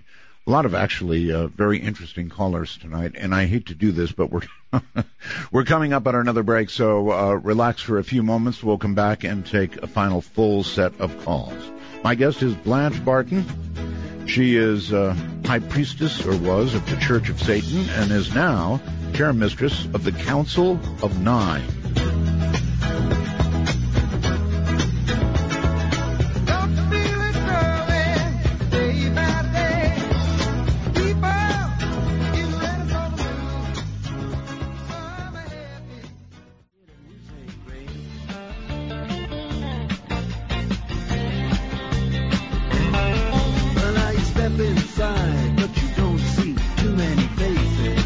Midnight in the Desert, exclusively on the Dark Matter Digital Network with Art Bell. Invite you to call now 1 952 Call Art. That's 1 952 225 5278. I think it's the uh, job of long form talk radio to examine things that, well, frankly, you didn't know about. And I think tonight is a perfect example of that. Alana from, uh, well, it doesn't say where she's from, actually, uh, through the wormhole asks, um, please ask Blanche if there are any satanic holidays and what do they celebrate and how? That's a great question actually. I should have brought that up myself. True to our to our egotistic philosophy, the our favorite holiday of the year is of course my own birthday. Uh, that's what I celebrate, and all my friends celebrate it and tell me how wonderful I am, and and give me lots of support. Uh, after that, we have Walpurgisnacht, which is a traditional magical night. Uh, a lot of important things have happened on Walpurgisnacht, including the founding of the uh, Church of Satan in 1966.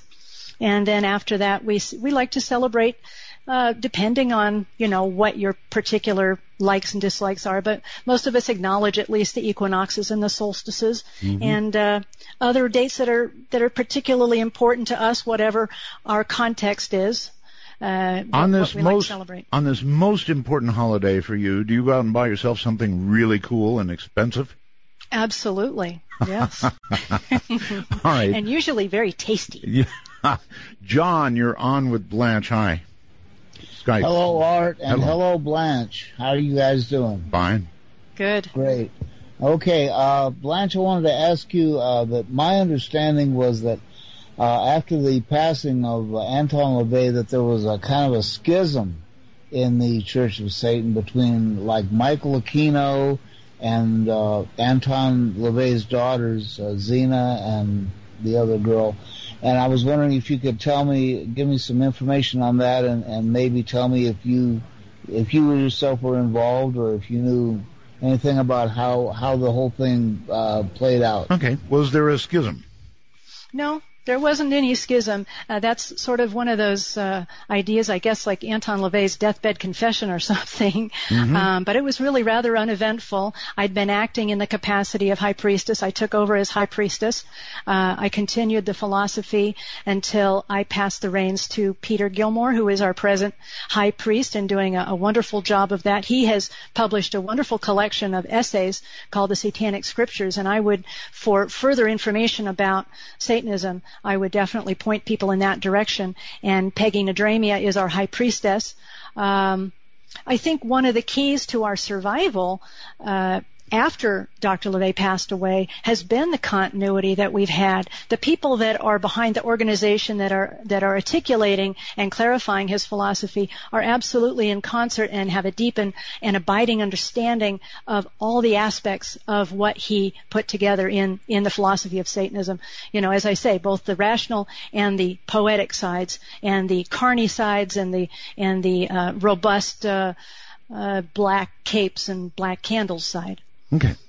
Uh, going to the phones, you're on the air uh, with Blanche. Hi. Hi, Art. Uh, hi, Blanche. Uh, my name is Dean, and I, I'm a been in San Francisco my whole life, and I lived out in the Avenue, so I knew about the house out there, the black house out on California Street. Uh, Blanche, I, the last caller kind of touched on what I was going to talk about. Um, uh, the, the 60s, I, uh, from what I see, you're a little bit younger than me, and in the 60s, I was about 19 or 20 in the late 60s and uh, there were so many charismatic people like Anton. Uh, there's no doubt that he had a big ego.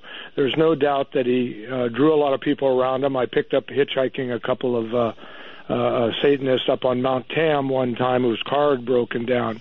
So I guess my question is, um, you know, I know Karla. Uh, not super well, but I dated her back when we were both 19 and and I beg to differ. I I heard that there was quite of a schism. Uh, the house ended up being boarded up. Uh, why all? The, if there's so much power in Satanism, why all this bad blood? And why, uh, you know, why are you guys fighting among each other? And why uh, did everything go south? Uh, well, I, as I as I say, I don't believe it did go south. I, I, I believe I've been trying to explain that we are alive and well, and and that we're continuing to move forward in our philosophy. Uh, Karla Car- and Karla Zeena, neither one were involved directly with the administrative side of the organization uh, at the time of their father's death. Zeena had, if you want to get into the messy details of it. Uh, it's not messy on my part, but it's rather embarrassing for her that she chose to disown her father uh, years before his death and never reconciled with him. Uh, Karla had reconciled with him. They'd been off and on. Um, she had been involved in her life and she uh, had periods of separation from her dad, but she did reconcile with him uh, toward the end of his life. But you know, neither one of them were qualified to be in a leadership position within the organization, and I don't think their father ever expected them to be. Um, Karla had done some spokes, spokesperson roles uh, in the early days, and she was comfortable with that, I suppose. But um, there, there wasn't. Uh, we're all cohesive, and uh, Well, we're moving forward with uh, on- with articulating what Satanism is and can be. Well, I understand that she puts on this uh, what she calls Black Christmas every year, and I I'm not clear. Maybe you could clear that up. I thought that Anton and Karla and Zeena were all Jewish faith before this this all started, and before he went in Life magazine and posed and got tight with Hollywood. You know, is that true?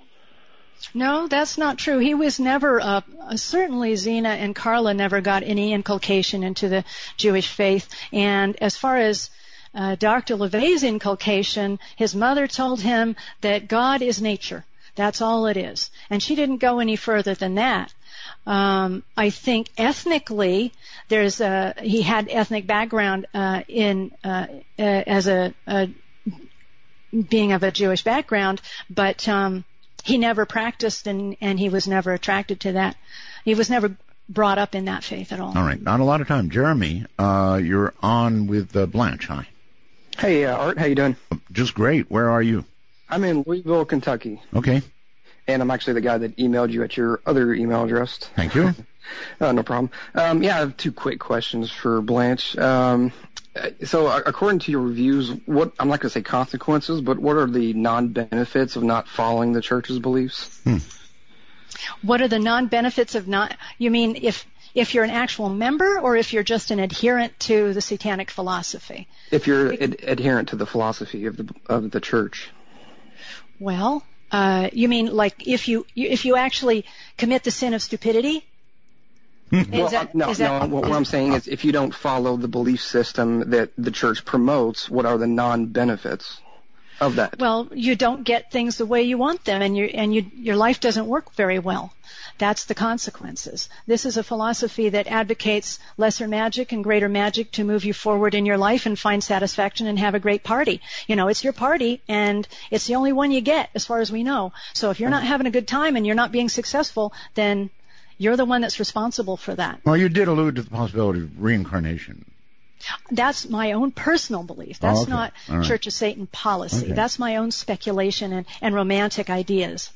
Okay. And the other question is, um, it, it seems like you guys are uh, kind of borrowing the number six six six from um, Babylonian astrology. Is that true?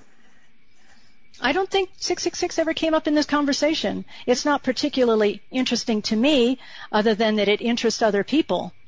Mm-hmm. Okay, because I'm, I'm I'm reading on your website, so I, I, what you're saying tonight is quite different from from what I'm reading on your all's website. You're It's, reading um, the Church of Satan website. Correct. Yes. It, it's it's like you're trying to promote a, uh, you know, like a materialistic uh, intellectualism, but from what I'm reading on the website, it's quite a different story. So I'm trying to find out little bits and pieces of what your thought was in terms of that specific number according to the church. All right, that's well, a that, good, that actually may a good the wrong question. website. You better Yeah, check again. that's what I was going to ask. Does your official website? What is it? Uh, uh, please again, Blanche. churchofsatan.com. That's where I'm at. Yeah.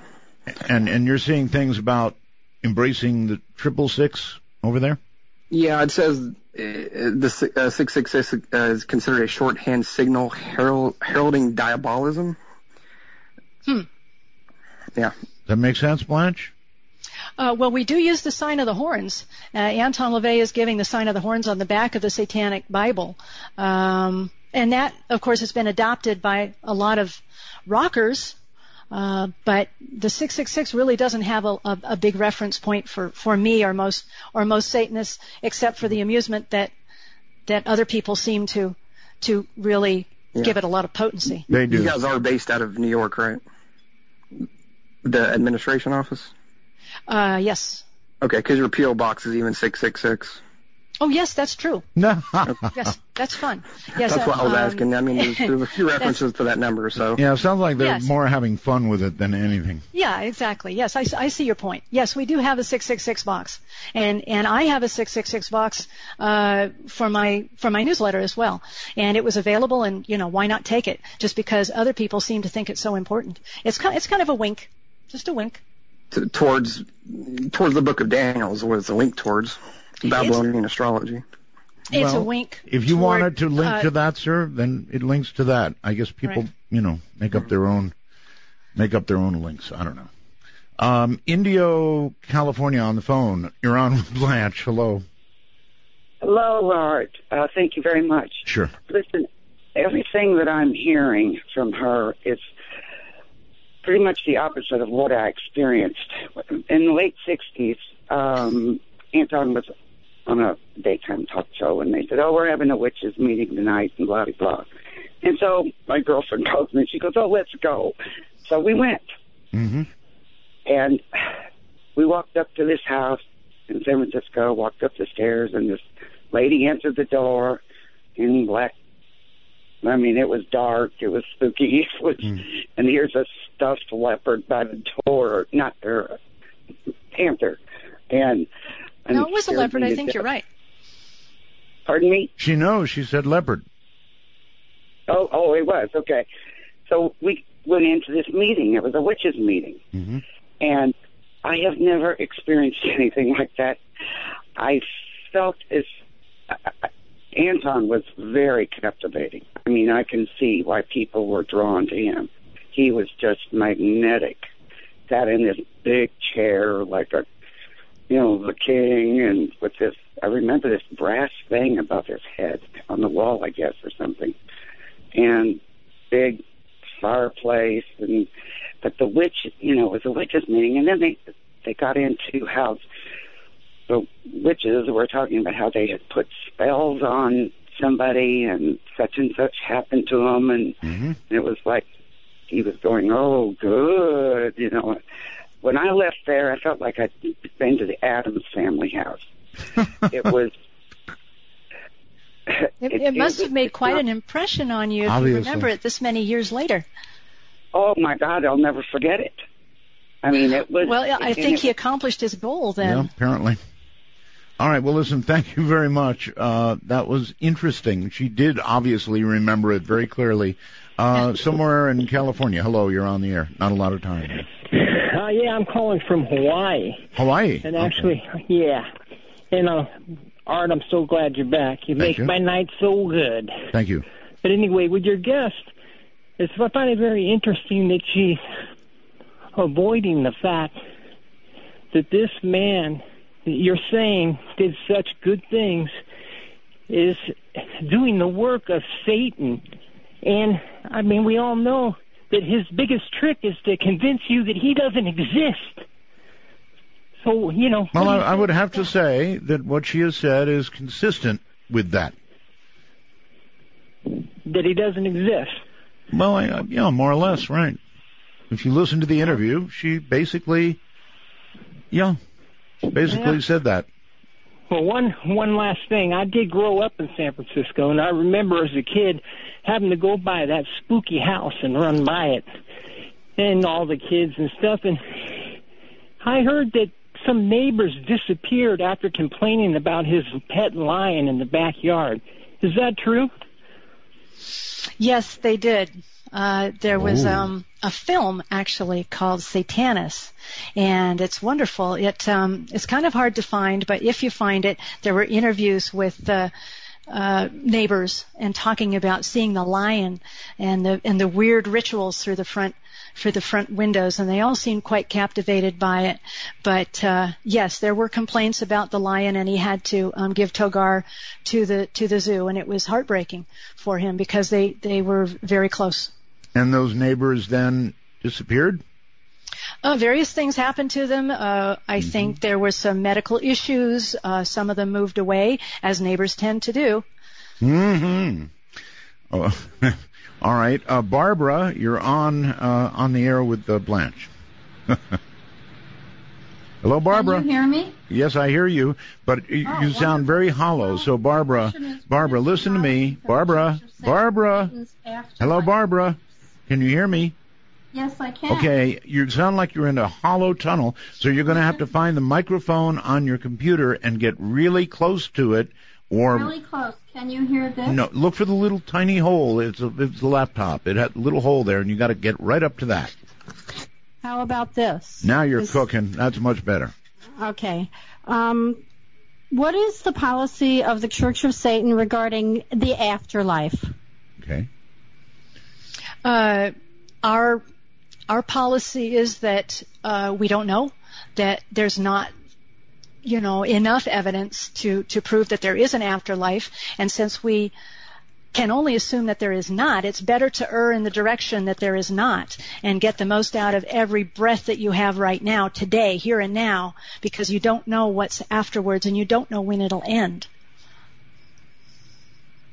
I see. So, Pretty- pretty um, then you don't believe that Anton is anywhere right now? You don't I believe that he's, he's on? represented in a lot of people who respect his philosophy, and that if we have any hope of immortality, perhaps that's all we get. I'm not sure that there's any entity that survives, any consciousness that survives. All right. I I'm- could be I'm- wrong. I am. I'm, I'm open to suggestions, and I'd love that to be true, but I don't have enough evidence to believe that right now. All right. We are at the end of the program. I just have no more time. I wish I did. It just flew by. Blanche Barton, thank you so very much. Uh, if you people want to know more, you would recommend they go where? to churchofsatan.com. That's a, that's a wonderful portal for a lot of information there, and even about 666 and what that means to us. so, oh, so it does have a meaning. Oh, absolutely. Yes. Okay. It's it's whatever meaning whatever meaning one one wants to give it. That's what it's all about. Uh-huh. Carefully stated. Blanche, it has been a pleasure having you on the program. Thank you so very much. Thank you for being out here, Art. We Take- really appreciate you being out again on the air. Take care. Take care. Well, there you have it. As I just said, I feel that uh, the job of long form talk radio is to look into things that others don't look into. That's what we do here. Sometimes you tune in, sometimes you tune out.